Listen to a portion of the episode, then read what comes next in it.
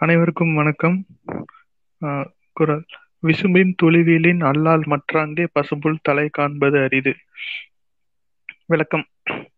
மேகத்தில் இருந்து மலைத்துளி வீழாது போனால் பசும்புல்லின் நுனியை நுனியை கூட இங்கே காண்பது அரிதாகிவிடும். அனைவருக்கும் வணக்கம். காலநிலை அவசரம் அமர்வு இரண்டு. ஆஹ் இந்த நிகழ்வில் நமது நம்முடன் கலந்துரையாட வந்திருக்கும் திரு வெற்றி செல்வன் அவர்களை ஒன்றிய உயர்நீங்கள் சார்பாக அன்போடு வரவேற்கிறோம். ஐபிசிசி பருவநிலை மாற்றத்திற்கான பன்னாட்டு அரசு குழு என்பது ஐநாவின் பருவநிலை மாற்றம் குறித்த ஓர் அமைப்பு. ஆயிரத்தி தொள்ளாயிரத்தி எண்பத்தி எட்டில் ஐநாவின் நூத்தி தொண்ணூத்தி ஐந்து உறுப்பு நாடுகளால் தொடங்கப்பட்டது. ஐபிசி மதிப்பீட்டு ஐபிசிசி மதிப்பீடு ஏறக்குறைய ஏழு ஆண்டுகளுக்கு ஒரு முறை பருவநிலையின் தற்போதைய நிலை குறித்த அறிக்கைகளை உருவாக்கி அதனை ஆய்வுக்கு உட்படுத்தியும் பருவநிலை மாற்றம் என்னென்ன பாதிப்புகளை ஏற்படுத்தும் மனிதகுலம் தன்னை எப்படி தகவமைத்துக் கொள்வது பாதிப்புகளை எப்படி தவி- தவிர்ப்பது என்ற வழிகாட்டு முறைகளை சென்ற அமர்வில் தொடர்ந்து இந்த அமர்வும் நம் கலந்துரையாட இருக்கிறோம். வெற்றி செல்வன் அண்ணா நீங்க அப்படியே உங்க உரையை தொடங்கலாம். நன்றி. அனைவருக்கும் வணக்கம்.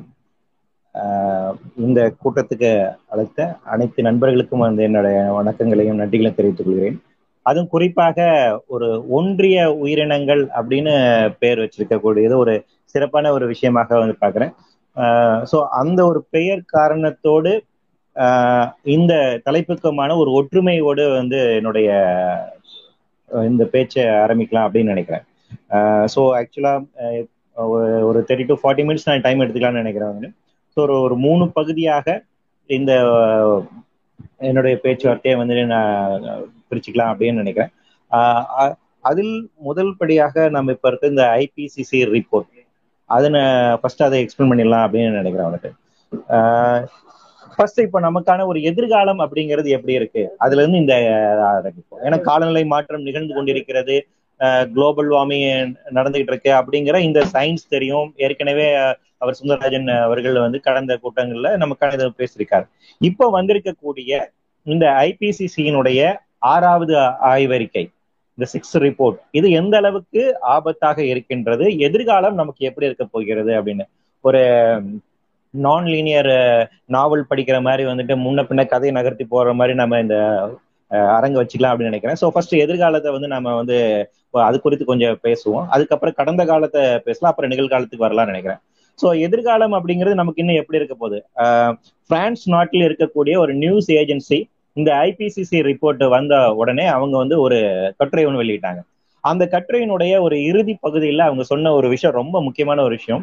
அவங்க என்ன சொன்னாங்கன்னு பாத்தீங்கன்னா இன்னைக்கு பிறந்த நாள் காணக்கூடிய ஒரு குழந்தை இன்னைக்கு பிறக்கக்கூடிய ஒரு குழந்தை அடுத்த முப்பது வருஷம் அவரோட வாழ்நாள் எப்படி இருக்கும் அப்படின்னு கொஞ்சம் யோசிச்சு பாத்தீங்கன்னா ஆஹ் அந்த முப்பது ஆண்டு கால ஆண்டு காலத்துல எல்லா காலங்களிலும் எல்லா விதமான இயற்கை பேரிடர்களையும் அவர்கள் எதிர்கொண்டிருப்பார்கள். எல்லா விதமான இயற்கை சீற்றங்களையும் எதிர்கொண்டு இருக்கக்கூடிய ஒரு வாழ்வாக அந்த முப்பது வருடங்கள் இருக்கும் அப்படின்னு சொல்றாங்க.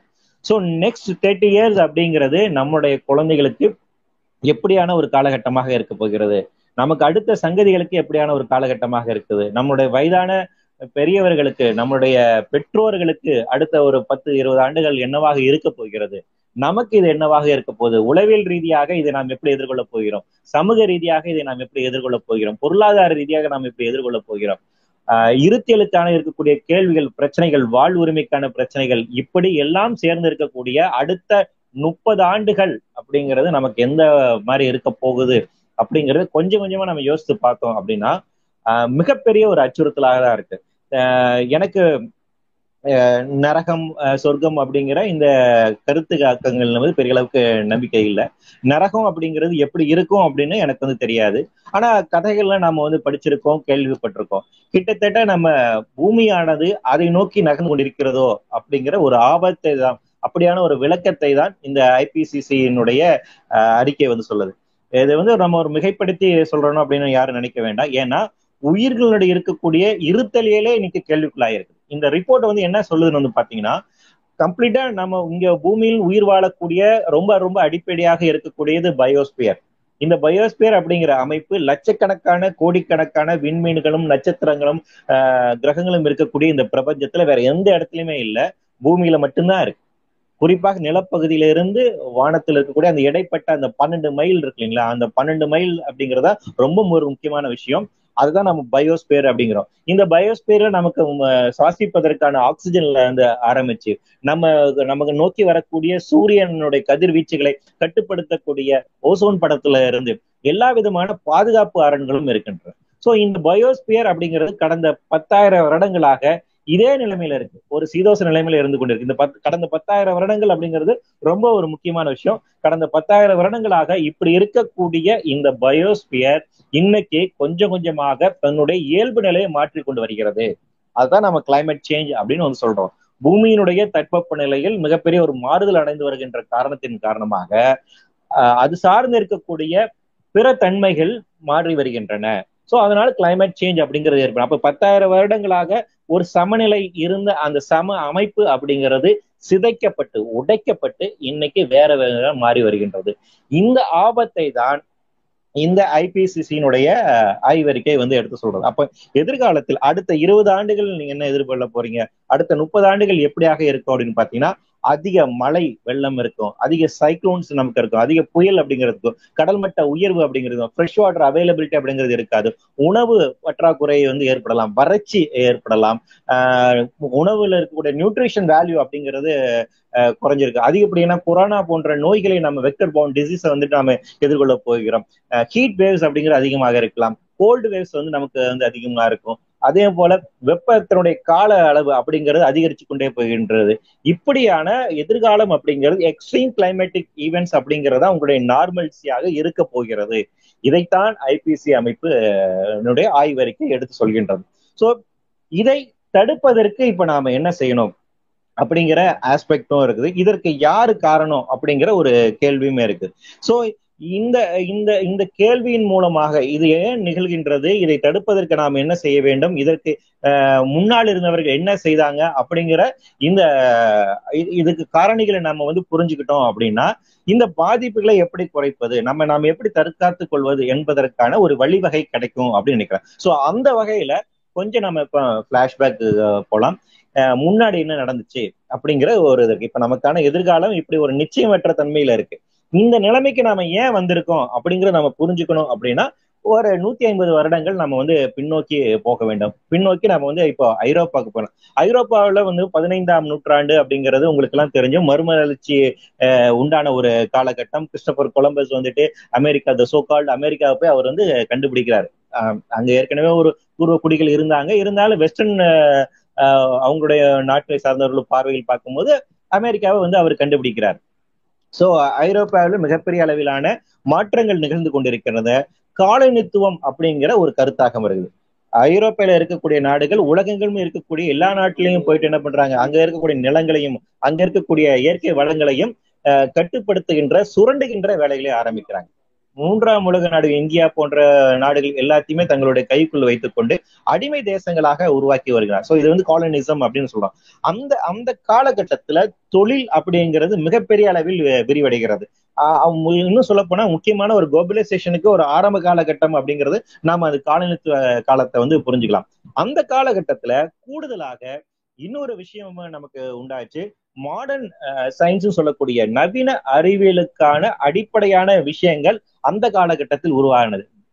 இன்னும் குறிப்பாக சொல்ல போனால் கெலிலியோ போன்றவர்களுடைய அறிவியல் கண்டுபிடிப்புகள் கோப்ரனிக்கஸ்னுடைய அறிவியல் கண்டுபிடிப்புகள். இவை எல்லாமே சேர்ந்து அந்த காலகட்டத்துல வந்து என்ன ஆச்சுன்னா அறிவியல் அப்படிங்கிறது வேற ஒரு தன்மையை அடைந்தது ஒரு மாடர்ன் மாடர்னிசம் அப்படின்னு சொல்லக்கூடிய அந்த தன்மைகளை அறிவியல் தன்னைத்தானே ஒரு புதுப்பித்து கொண்டு ஒரு புதிய லெவல் பரிணாம வளர்ச்சி அடைஞ்சது. இந்த அறிவியலினுடைய ஒரு வளர்ச்சி அப்படிங்கிறது என்ன ஆச்சுன்னா மனிதர்களுக்கு இயல்பாக ஒரு எண்ணத்தை உருவாக்கிடுச்சு. இனிமேல் இயற்கையை நாம வெற்றி கொண்டு விடலாம்.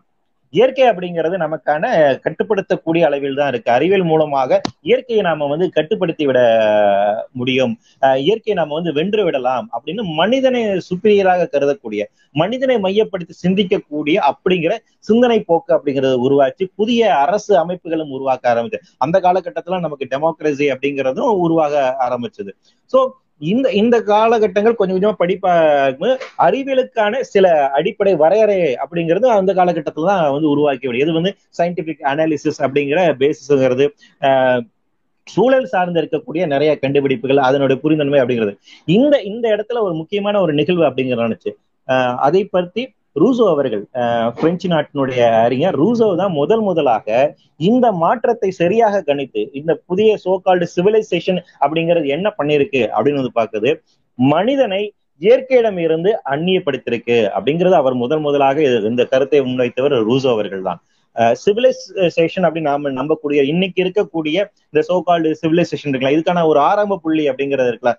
நவீனத்துவம் சார்ந்து இருக்கக்கூடிய ஒரு சமூக கட்டமைப்பு அர்பனைசேஷன் அப்படின்னு சொல்றோம்ல பத்தாயிரம் வருடங்களுக்கு முன்பாக வந்து உண்டான அந்த அக்ரிகல்ச்சர் சார்ந்திருக்கக்கூடிய வேளாண் குடிகள் அதுல இருந்து ஒரு பரிணாம வளர்ச்சி அடைந்த இந்த பதினைந்தாம் பதினைஞ்சாம் நூற்றாண்டுல இருக்கக்கூடிய இந்த குடிகளினுடைய ஒரு மாற்றம் இருக்குங்களா? அந்த ஒரு மாற்றத்தை வந்து அந்த சமூக அமைப்பை வந்து சரியாக கணித்து இந்த சமூக அமைப்பு அப்படிங்கிறது இயற்கையிடம் இருந்து மனிதனை அந்நியப்படுத்தக்கூடிய ஒரு அமைப்பாக உருவாகி கொண்டு வருகிறது அப்படின்னு ரூசோ முதல் முதலாக ஒரு கருத்தை வந்துட்டு முன் வச்சார். அது ரொம்ப முக்கியமான ஒரு அதற்கு அடுத்த நிலையில் அதன் தொடர்ச்சியாக இண்டஸ்ட்ரியல் ரெவல்யூஷன் அப்படிங்கிறது நமக்கு நடக்குது. பதினேழாம் பதினெட்டாம் நூற்றாண்டு அந்த காலகட்டத்துல அமெரிக்காவில் அந்த சாரி ஐரோ ஐரோப்பில் இருக்கிற இங்கிலாந்துல அந்த மாற்றம் நிகழ்கின்றது. ஸோ அந்த இண்டஸ்ட்ரியல் ரெவல்யூஷன் நடந்த காலகட்டத்துல வந்து அமெரிக்கா போன்ற நாடுகள்ல வந்து அப்படிங்கிறது அப்பதான் உருவாகி இருந்துச்சு. அங்கேயும் வந்து புதிய இண்டஸ்ட்ரீஸ் அப்படிங்கிறது உருவாக்க ஆரம்பிச்சது. ரஷ்யா இங்கிலாந்துல வந்துட்டு முக்கியமான மாற்றங்களும் இங்கிலாந்தில் ஆரம்பித்த அந்த இண்டஸ்ட்ரியல் ரெவல்யூஷன் கொஞ்சம் கொஞ்சமாக ஐரோப்பாவில் பரவிட்டு அதற்கு பின்பாக அமெரிக்காவில் வருது இண்டஸ்ட்ரியல் ரெவல்யூஷன் உருவானதுக்கு அப்புறம் பாத்தீங்கன்னா என்ன ஒரு முக்கிய நிகழ்வு அப்படிங்கிறது நினைச்சா உற்பத்திகள் மிகப்பெரிய ஒரு மாறுதல் உண்டான அதன் அதுனா அந்த காலகட்டத்துக்கு முன்பாக நிலக்கரையினுடைய பயன்பாடு அப்படிங்கிறது குறைந்த அளவில் தான் நமக்கு இருந்துச்சு. ஆனா இண்டஸ்ட்ரியல் ரெவல்யூஷன் வந்ததுக்கு அப்புறம் நிலக்கரையினுடைய பயன்பாடு அதிகரிக்க ஆரம்பிக்கின்றது. இந்த இந்த ஒரு மாற்றம் நிகழ்வு உற்பத்தி முறையில் நடந்த ஒரு மாற்றம் சமூக அளவில் ஒரு மாற்றம் நிகழ்ந்தது. அதான் ரொம்ப முக்கியம். இந்த டிரான்ஸ்ஃபர்மேஷன் வந்து அப்படியே ஒரு பேரலா நடக்குது. எப்படி வந்து உங்களுக்கு ரினைசன்ஸ் பீரியட்ல வந்துட்டு அறிவியல் சிந்தனைகள் அப்படிங்கிறது மாற அமைக்குதோ அதே போல சமூகத்தினுடைய கட்டமைப்புகள் அதை கைக்குள் வைக்கக்கூடிய அரசு அமைப்புகள் அப்படின்னு உருவாகிச்சு பதினாறாம் நூற்றாண்டுல நமக்கு பார்லிமெண்டரி சிஸ்டம் அப்படிங்கிறது எவால்வ் ஆயிடுச்சு. அது அந்த அந்த பார்லிமெண்டரி சிஸ்டம் அப்படிங்கிறது காலனிசிசம் சார்ந்து இருக்கக்கூடிய காலனித்துவ அரசியல் சார்ந்து இருக்கக்கூடிய விஷயமாகவும் தொடர் நிகழ்வாகவும் இருந்துச்சு.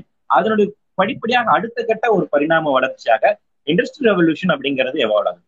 இண்டஸ்ட்ரியல் ரெவல்யூஷன் அப்படிங்கிறது வந்து பாத்தீங்கன்னா உங்களுக்கு மெயினா கோல் அப்படிங்கிறது. இந்த இண்டஸ்ட்ரியல் ரெவல்யூஷன் அப்படிங்கிறது பார்லிமெண்டரி சிஸ்டம் டெமோக்ரஸி சிஸ்டத்தோட சேர்ந்து எவால்வ் ஆகுது.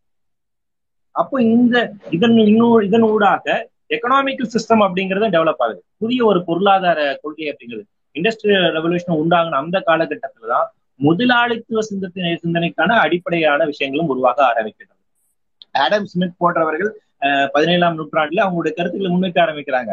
அதனுடைய ஆரம்ப புள்ளி இந்த உற்பத்தி ஒரு உற்பத்தி சமூகமாக மாறுகின்றது. உற்பத்தி என்பது பொருளாதாரம் சார்ந்து இருக்கக்கூடிய சமூக கட்டமைப்பாக வருகின்றது.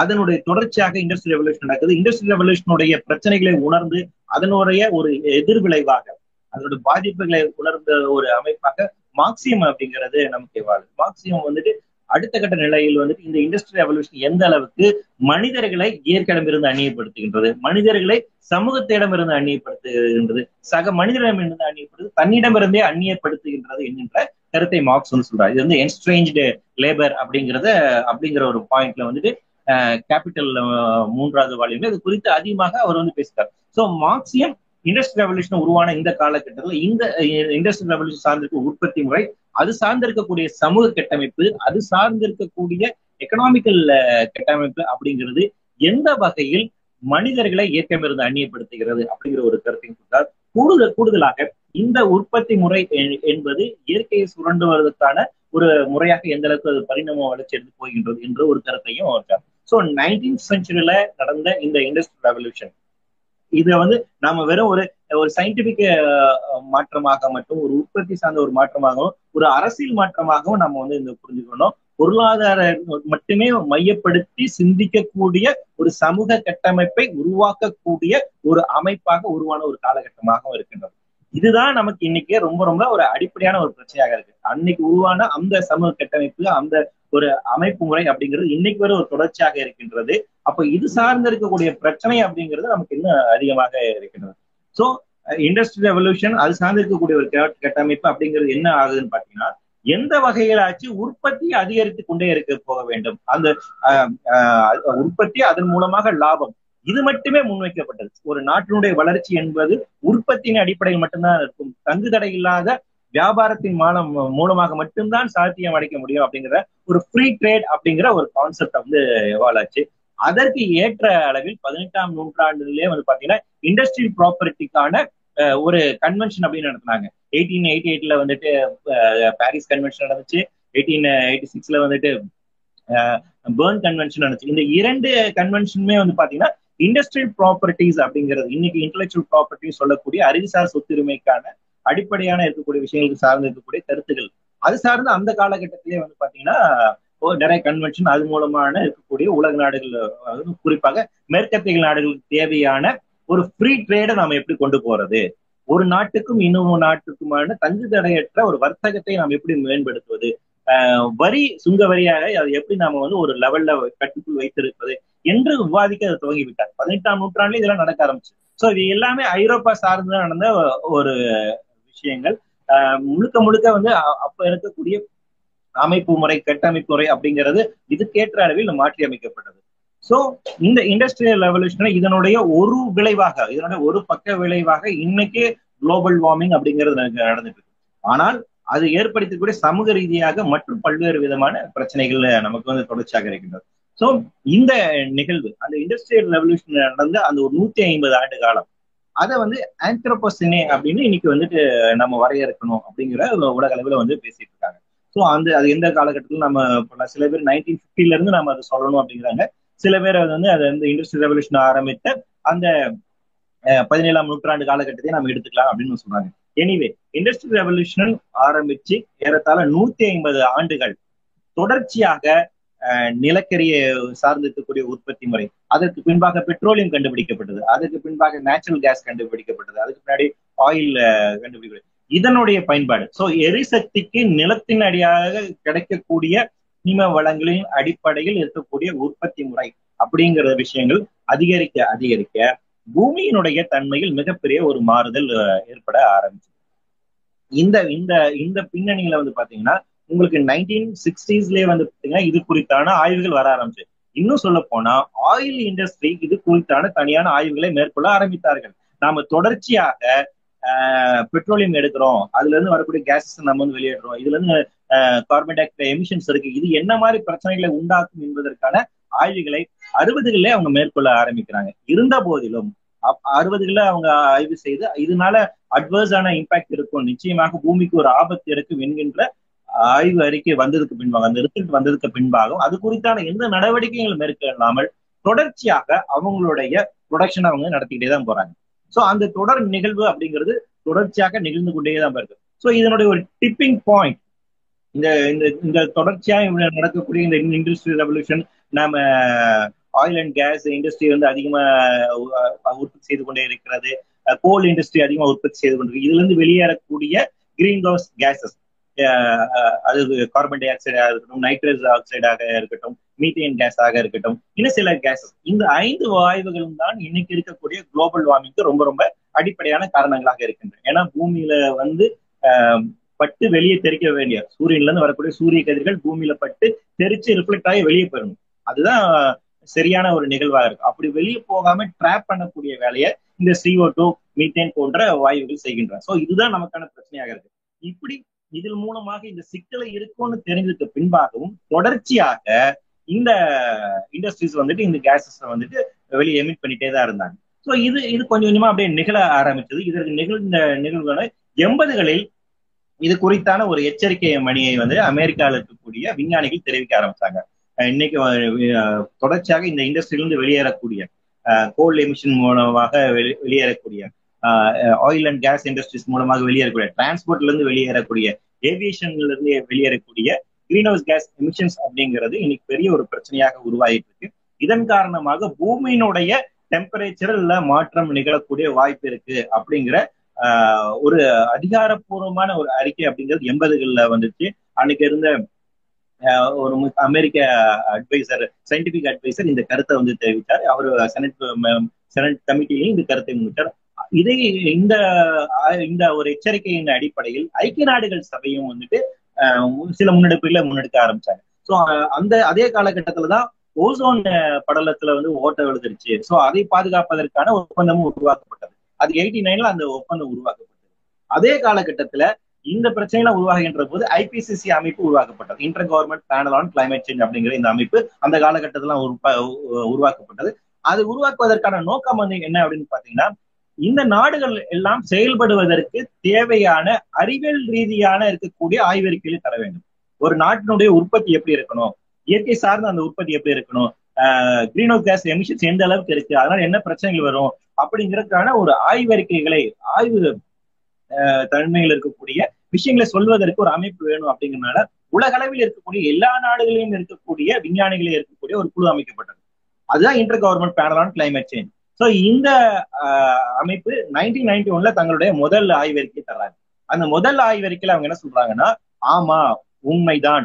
குளோபல் வார்மிங் நிகழ்ந்து கொண்டு வருகிறது. பூமியினுடைய தட்பவெப்ப நிலை அப்படிங்கிறது உயர்ந்து கொண்டு வருகிறது அப்படிங்கிற முதல் ஆய்வறிக்கை தராங்க அதன் அடிப்படையில் நைன்டீன் நைன்டி ஒன்ல வந்து பாத்தீங்கன்னா United Nations framework on climate change அப்படிங்கிற ஒரு ஒப்பந்தமும் உருவாக்கப்பட்டது. இந்த நைன்டீன் நைன்டி ஒன் அப்படிங்கிறது ரொம்ப முக்கியமான ஒரு காலகட்டம். ஏன்னா உங்களுக்கு எல்லாம் தெரியும் நைன்டீன் நைன்டி ஒன்ல தான் இந்தியாவில் குளோபலைசேஷன் நம்ம இம்ப்ளிமெண்ட் பண்ணலாம் அப்படிங்கிற ஒரு கருத்தும் உருவாக்கப்பட்டது. எயிட்டி நைன்ல நமக்கு சோவியத் யூனியன் வீழ்ச்சி அடைஞ்சிருது. அப்போ உலகத்துல இனிமேல் வந்துட்டு சோசியலிச உற்பத்தி முறை அப்படிங்கிறது சரியானதாக இருக்காது அப்படிங்கிற ஒரு கருத்து வந்தது. வரலாறு முறி முடிந்து விட்டது அப்படிங்கிற பிரச்சாரங்கள்லாம் முன்னெடுக்கப்பட்டது அதே காலகட்டத்தில் தான் சோவியத்தினுடைய வீழ்ச்சி இருக்கக்கூடிய அந்த வீழ்கின்ற தருவாய் இருக்கக்கூடிய அதே காலகட்டத்துல நைன்டீன் எயிட்டி செவன்ல உருகுவே ரவுண்ட் ஆஃப் டாக்ஸ் அப்படின்னு ஒரு டாக் ஒன்று நடந்துச்சு. அது ரொம்ப ரொம்ப முக்கியமான ஒரு விஷயம். கேட் அக்ரிமெண்ட் அப்படிங்கிறது நீங்க கேள்விப்பட்டீங்க ஆயிரத்தி தொள்ளாயிரத்தி நாற்பத்தி நாலில் உருவாக்கப்பட்ட general agreement on trade and tariff அப்படிங்கிறது கேட் அக்ரிமெண்ட் இன்னைக்கு நாம் பேசிட்டு இருக்க உலகமய பொருளாதார கொள்கைக்கு எல்லாமே ரொம்ப ரொம்ப அடிப்படையாக இருக்கக்கூடிய இந்த ஒப்பந்தம் இதுனா இதுதான். ரொம்ப இதுக்கான ஒரு என்ன சொல்றது டிரைவிங் ஸ்டாண்டர்ட்ஸ் வழங்கக்கூடிய ஒரு கோர்ஸ் அப்படின்னு எதிர்பார்த்தீங்கன்னா கேட் அக்ரிமெண்ட் தான். இன்னைக்கு நம்ம பேசக்கூடிய மார்க்கெட் எக்கனாமி எப்படி நிகழ்த்தப்பட வேண்டும்? மார்க்கெட் எக்கனாமிக்கான ஸ்டாண்டர்ட்ஸை பிக்ஸ் பண்றது எதுன்னு கேட்டீங்கன்னா இந்த கேட் அக்ரிமெண்ட் தான். ஸோ இந்த கேட் அக்ரிமெண்ட்டை எப்படி நடைமுறைப்படுத்துவது என்பதற்கான தொடர்ச்சியாக நடக்கக்கூடிய மினிஸ்ட்ரியல் கான்ஃபரன்ஸ் அப்படிங்கிறது நைன்டீன் எயிட்டி செவன்ல உருகை நாட்டில் நடக்க ஆரம்பிச்சு நைன்டீன் செவன்டி எயிட்டி செவன்ல ஆரம்பிச்சு நைன்டீன் நைன்டி ஃபோர் வரைக்கும் அவங்க பேச்சுவார்த்தை நடந்துச்சு இந்த இந்த இந்த விஷயம் வந்து பாத்தீங்கன்னா ஒரு பக்கத்துல கிளைமேட் சேஞ்ச் அது சார்ந்து இருக்கக்கூடிய பிரச்சனை குளோபல் வார்மிங் நிகழ்ந்து கொண்டிருக்கிறது பூமிக்கு அது ஆபத்தாக இருக்க போகிறது ஒரு ஆய்வறிக்கை வருகிறது. அது சார்ந்து ஐக்கிய நாடுகள் சபை வந்து ஒரு கூட்டத்தை கூட்டுறாங்க ஒரு ஒப்பந்தத்தை உருவாக்குறாங்க. அதற்கு பேரலாக இன்னொரு பகுதிகளில் வந்து பாத்தீங்கன்னா முதலாளித்துவ நாடுகள் முதலாளித்துவ சிந்தனையின் அடிப்படையில் முதலாளித்துவ பொருளாதாரத்தை வந்து எப்படி இன்னும் மேம்படுத்துவது அதை எப்படி இன்னும் விரிவாக்கம் செய்வது என்ற அடிப்படையில் பேரலா ஒருவே தொடர்ச்சியாக ஒரு இன்னொரு கான்பரன்ஸ் நடத்திட்டு இருக்காங்க. இந்த கான்பரன்ஸினுடைய முடிவு நமக்கு என்ன கிடைச்சுன்னு பாத்தீங்கன்னா டபிள்யூடிஓ உருவாக்கப்படுது. நைன்டீன் நைன்டி ஃபோர்ல உலக வர்த்தக கழகம் உருவாக்குவதாக முடிவு செஞ்சிடறாங்க. உலக வர்த்தக கழகம் அமைப்பு அப்படின்னு நைன்டி ஃபைவ்ல உருவாக்கப்பட்டது. இந்த ரெண்டுத்தையும் நீங்க ஒப்பிட்டு பாத்தீங்கன்னா இதுக்கு உள்ள அதிகாரம் அப்படிங்கிறது அப்ப எந்த அளவுக்கு இந்த முதலாளித்துவம் சார்ந்திருக்கக்கூடிய உற்பத்தி முறை அப்படிங்கிறது மனித விரோதமாக இருக்கிறது அப்படிங்கிறது நம்ம இதுல வந்து புரிஞ்சுக்கலாம். டபிள்யூடிஓ வந்து உருவாக்கப்பட்ட பின்பாக அதில் உறுப்பு நாடாக இருக்க வேண்டும் என்றால் அதில் இருக்கக்கூடிய எல்லா ஒப்பந்தங்களையும் நீங்க வந்து கையெழுத்திடணும். எல்லா ஒப்பந்தங்களையும் ஏற்றுக்கொண்டால் மட்டும்தான் அதை வந்து உறுப்பு நாடாக இருக்க முடியும் அப்படின்னு டபிள்யூடிஓல சொல்றாங்க. ஸோ அதுல வந்து கேட்ஸ் அக்ரிமெண்ட்ல நீங்க சைன் பண்ணணும் கேட் அக்ரிமெண்ட்ல நீங்க சைன் சைன் பண்ணணும் ட்ரிப்ஸ் அக்ரிமெண்ட்ல நீங்க சைன் பண்ணணும் ட்ரிம்ஸ் அக்ரிமெண்ட்ல சைன் பண்ணணும் அக்ரிமெண்ட் ஆன அக்ரிகல்ச்சர் அப்படின்னு ஒரு அக்ரிமெண்ட் இருக்கு அது நீங்க சைன் பண்ணணும் டெக்ஸ்டைல்ஸ்க்கான அக்ரிமெண்ட் இருக்கு அதுல நீங்க சைன் பண்ணணும். இப்படி ஏறத்தாழ இருபத்தாறு விதமான ஒப்பந்தங்கள் இருக்கு. எல்லா ஒப்பந்தங்களையும் மேண்டேட்டரியா ஒவ்வொரு நாடுகளும் நடைமுறைப்படுத்த வேண்டும். அப்பதான் நீங்க உறுப்பு நாடாக இருக்க முடியும் என்கின்ற கட்டாயத்தை விதித்தார்கள். டபிள்யூடிஓல உறுப்பினர்கள். அதுவே இந்த பக்கம். நைன்டீன் நைன்டி ஒன்ல இந்த கிளைமேட் சேஞ்ச் ஆகக்கூடிய ஒப்பந்தத்துல கையெழுத்து போடும் போது அப்போ அமெரிக்காவினுடைய அழுத்தம் காரணமாக என்ன முடிவு எடுக்கப்பட்டுச்சுன்னா அப்படின்னு பாத்தீங்கன்னா இதுல இருக்கக்கூடிய அம்சங்கள் அனைத்துமே வெறும் பிரின்சிபல்ஸ் தான். ஏன்னா முதலாக அந்த ஒப்பந்தங்களை வரையறை செய்யும் போது ஐக்கிய நாடுகள் எப்படி வரையறை செஞ்சாங்கன்னு பாத்தீங்கன்னா எல்லாமே வந்துட்டு ஒரு கம்பல்ஷன் ஒரு லீகல் மேண்டேட்டோட அந்த அந்த ஒப்பந்தத்தை வந்து டிராஃப்ட் பண்ணாங்க. ஆனா அமெரிக்கா அது கடுமையாக எதிர்ப்பு தெரிவிச்சது. அப்படியெல்லாம் நீங்க அது பண்ணிட முடியாது. நாங்க ஒத்துக்க மாட்டோம். அப்படின்னு கடுமையா சண்டை போட்டு கொஞ்சம் கொஞ்சமா அதை டைவர்ட் பண்ணிட்டு இந்த ஒப்பந்தம் என்பது ஒரு கைட்லைன்ஸ் மாதிரி தான் ஜஸ்ட் பிரின்சிபல்ஸ் தான். தேவைப்பட்ட நாடுகள் இதன் அடிப்படையில் அவர்கள் தேவையான நடவடிக்கையை மேற்கொள்ளலாம் அப்படிங்கிற சாய்ஸை கொடுத்துறாங்க அப்ப லீகல் மேண்டேட்ல அப்ப எவ்வளவு ஒரு மோசமான விஷயம் பாருங்க நண்பர்கள் ஒரு பக்கத்துல இந்த பூமிக்கே மிக ஆபத்தாக இருக்கக்கூடிய உயிரினங்களுக்கே ஆபத்தாக இருக்கக்கூடிய ஒரு இயற்கை சீரழிவு நடந்து கொண்டிருக்கிறது. அதை பாதுகாப்பதற்காக உருவாக்கப்பட்ட ஒரு ஒப்பந்தம் வந்து லீகல் மேண்டேட் இல்லாம இருக்கு. ஆனால் வர்த்தகத்தை மட்டுமே பிரதானமாக வைத்துக்கொண்டு வர்த்தகம் எப்படி சிறப்பாக நம்ம நடைமுறைப்படுத்த வேண்டும்? இன்னும் பெரிய அளவுக்கான இன்ஃப்ராஸ்ட்ரக்சர் சேஞ்சஸ் எப்படி நம்ம வந்து கொண்டு வரணும்? இன்னும் என்ன சுங்க வரியில என்ன மாற்றங்கள் கொண்டு வரணும் என்பது அடிப்படையாக சிந்திக்கப்பட்ட உலக வர்த்தக கழகத்திற்கான இருக்கக்கூடிய ஒப்பந்தங்கள் அனைத்துமே லீகல் மேண்டேட்டா இருக்கு. இன்னைக்கு இந்தியா இதுலயும் கையெழுத்து போட்டிருக்கு அதுலயும் கையெழுத்து போட்டிருக்கு. டபிள்யூடிஓல இருக்கக்கூடிய எல்லா ஒப்பந்தங்களையும் நாம நடைமுறைப்படுத்த வேண்டும். அதை நாம் தொடர்ச்சியாக செய்து கொண்டிருக்கிறோம். ஆனால் இந்த பகுதியில் இருக்கக்கூடிய ஒப்பந்தங்களை வந்து நடைமுறைப்படுத்த வேண்டிய தேவையில்லை. அது விருப்பப்பட்டால் செய்யலாம் என்கின்ற ஒரு இது. சோ இது எவ்வளவு ஒரு மோசமான ஒரு விஷயம் அப்படிங்கிறது நீங்க இருந்து புரியலாம் அதற்கு பின்பாக தொண்ணூத்தி ஒண்ணுக்கு பின்பாக தொண்ணூத்தி ஏழுல கொயட்டோ புரோட்டோகால் அப்படிங்கிற இன்னொரு அக்ரிமெண்ட் வந்துச்சு. ஏன்னா இந்த நைன்டி ஒன் அக்ரிமெண்ட்ல வந்து என்ன முடிவு செய்யப்பட்டுச்சு அப்படின்னு வந்து பாத்தீங்கன்னா சரி இன்னைக்கு குளோபல் வார்மிங் நடந்துகிட்டு இருக்கு. இதன் காரணமாக கிளைமேட் சேஞ்ச் நடந்துட்டு இருக்கு. இதுக்கு யார் காரணம்? அடிப்படை நான் ஒரு வழக்கறிஞர் அப்படிங்கிறதுனால இந்த ஒரு கேள்வி ரொம்ப முக்கியம் விஷயம். ஹூஇஸ் த அக்யூஸ்ட்னு ஒரு முக்கியம். ஒரு கேள்வி இருக்கு இல்லைங்களா? யார் அக்யூஸ்ட் பர்சன் நாம காரணமா இல்ல நம்ம அப்பா அம்மா காரணமா இல்ல நம்ம தாத்தாக்கள் காரணமா இல்ல அவங்க முன்னோர்கள் காரணமா? இன்னைக்கு உலகம் வந்து இந்த அளவுக்கு மாறிட்டு இருக்கு. கிளைமேட் சேஞ்ச் நிகழ்ந்து கொண்டிருக்கிறது. அப்படின்னா இதுக்கு அடிப்படையான காரணங்கள் யாரு அப்படின்னு அக்யூஸ்ட் பர்சனை வந்து கண்டறியணும் இல்லையா? அப்போ இந்த நைன்டீன் நைன்டி ஒன் இந்த அக்ரிமெண்ட்ல ஐக்கிய நாடுகள் சபை வந்து அது குறிப்பிட்டா சொன்னாங்க. ஹிஸ்டாரிக்கல் ரெஸ்பான்சிபிலிட்டி அப்படிங்கறது சொன்னாங்க. இந்த குளோபல் வார்மிங் நிகழ்வதற்கான காரணம் யாரு அப்படிங்கும்போது ஒரு முப்பத்தி ரெண்டு நாடுகளை அவங்க பட்டியலிட்டாங்க. ஐரோப்பிய நாடுகள் அமெரிக்கா கனடா ஜப்பான் ரஷ்யா. இந்த நாடுகள் தான் இன்னைக்கு நிகழ்ந்து கொண்டிருக்கக்கூடிய குளோபல் வார்மிங்க்கு கிளைமேட் சேஞ்சுக்கு காரணம். ஸோ இவங்களுக்கு ஹிஸ்டாரிக்கல் ரெஸ்பான்சிபிலிட்டி இருக்கு. ஸோ இந்த ஹிஸ்டாரிக்கல் ரெஸ்பான்சிபிலிட்டிஸ் இருக்கிறதுனால இவர்களுக்கு கூடுதல் பொறுப்பு இருக்கின்றது. இந்த ஒப்பந்தத்தை நடைமுறைப்படுத்துவதற்கான இந்த காலநிலை மாற்றத்தை தடுத்து நிறுத்துவது நிறுத்துவதற்கான கூடுதல் பொறுப்பு இருக்கு அப்படிங்கறதுனால ஒரு புதிய பிரின்சிபல் அவங்க எவால்வ் பண்றாங்க. காமன் பட் டிஃபரன்ஷியல் ரெஸ்பான்சிபிலிட்டி அப்படிங்கிற அந்த இது. இந்த இந்த கான்செப்ட் வந்து ரொம்ப ஒரு முக்கியமான ஒரு விஷயம். ஏன்னா இது வந்து ஈக்விட்டி அப்படிங்கிற அடிப்படையில் உருவாக்கப்பட்ட ஒரு எவால்வ் பண்ணப்பட்ட ஒரு ஒரு பிரின்சிபல் நம்ம எப்படி வந்து இன்னைக்கு சமூக நீதி அப்படின்னு வந்து பேசுறோமோ ரிசர்வேஷன் அப்படிங்கிறது பேசுறோம் இல்லைங்களா? அந்த கிட்டத்தட்ட அதே அடிப்படையில் உருவாக்கப்பட்ட ஒரு அம்சம் தான் இந்த கிளைமேட் சேஞ்ச் வந்து நீங்க எப்படி எதிர்கொள்ள போறீங்க அப்படிங்கிற போது ஏற்கனவே இந்த சூழலை பாதிப்பு உண்டாக்கிய பாதிப்படைய செய்த இந்த வளர்ந்த நாடுகள் புதிதாக வளர்ச்சி அடைகின்ற நாடுகளுக்கு தேவையான நிதி உதவியும் அவர்களுக்கு தேவையான தொழில்நுட்பத்தை தர வேண்டும். கிட்டத்தட்ட நமக்கு வந்து ரிசர்வேஷன் சார்ந்து இருக்கக்கூடிய அந்த எம்பவர்மெண்ட் இருக்குங்களா அந்த பிரின்சிபலை வந்து இங்க அப்ளை பண்றாங்க. அவங்களை நீங்க எம்பவர் பண்ணணும். அடுத்து கூடுதலாக வந்து இந்த எந்த அளவுக்கு எமிஷன்ஸை கட்டுப்படுத்துவதில் யாருக்காரு என்ன ரோல் இருக்குது? ஏற்கனவே அமெரிக்காவுடைய பெர் கேபிட்டா எமிஷன் அப்படிங்கிறது அதிகமாக இருக்கின்றது. அப்ப அவர்களுக்கு கூடுதல் ரெஸ்பான்சிபிலிட்டி இருக்கு. அப்ப நீங்க அதிகமாக எமிஷன்ஸை நீங்க குறைக்கணும். அதே வளர்கின்ற நாடுகள் அவங்களுக்கான வளர்வதற்கான அவங்களுடைய டெவலப்மெண்ட் பண்றதுக்கு இன்னும் நம்ம இந்தியாவில் எல்லாருக்கும் எலக்ட்ரிசிட்டியை நம்ம கொண்டு போய் சேர்க்கல. அப்ப எலக்ட்ரிசிட்டியை நம்ம கொண்டு போய் சேர்க்கணும். அப்ப அதுக்கு என்ன பண்ணணும்? அப்ப அவர்களுடைய எமிஷன் ரேட் வந்து கொஞ்சம் அதிகமாக இருக்கலாம். இவர்களோட எமிஷன் ரேட் கம்மியா இருக்கணும் அப்படிங்கிற இந்த விஷயங்கள்லாம் பேச ஆரம்பிச்சாங்க. ஸோ இது வந்து காமன் பட் டிஃபரன்ஷியல் ரெஸ்பான்சிபிலிட்டி அப்படிங்கிற பிரின்சிபல்ல இருந்து எவாலான ஒரு விஷயம். ஆனால் இந்த சரத்துகள்லாம் உருவாக்கப்பட்டது காரணமாக அமெரிக்கா அதில் கையெழுத்திட்ட பின்பாகவும் புஷ் சீனியர் புஷ் வந்து அப்புறம் ஜனாதிபதியாக அவர் வந்து இந்த ஒப்பந்தத்தை ஏத்துக்க கொள்ள மாட்டேங்கிறார். இல்ல இதை நாம் வந்து ஏற்றுக்க நடைமுறைப்படுத்த முடியாது அப்படின்னு அவர் வந்து சொல்றாரு. அதன் காரணமாக பிரச்சனை வருகின்றது. அதற்கு பின்பாக நைன்டீன் நைன்டி செவன்ல கொட்ட புரோட்டோகால் அப்படிங்கிற இன்னொரு ஒரு அக்ரிமெண்ட் வந்து உருவாக்கப்பட்டது. சோ இந்த நைன்டி ஒன் அக்ரிமெண்ட்டை நாம் எப்படி நடைமுறைப்படுத்துவது? பூமிக்கான இந்த பிரச்சனையை நாம் எப்படி எதிர்கொள்வது? அப்படிங்கிறது அங்கு விவாதிக்கப்பட்டது. அதன் அடிப்படையில் எமிஷன் எந்த நாடுகள் எவ்வளவு பண்ணலாம் அப்படிங்கிற பேச்சுவார்த்தை நடந்துச்சு. கிரீன் ஃபண்ட் நாம் எப்படி உருவாக்கு இந்த மாதிரி பேச்சுவார்த்தை தொடர்ச்சியாக நடந்துச்சு. தொண்ணூத்தி ஏழு அக்ரிமெண்ட் தொடர்ச்சி அதுக்கு பின்பாக காலங்கள் மாறிக்கொண்டே இருந்தன. ஆனா பெரிய அளவுக்கு உற்பத்தியும் பெரிய மாற்றங்கள் நமக்கு நிகழல.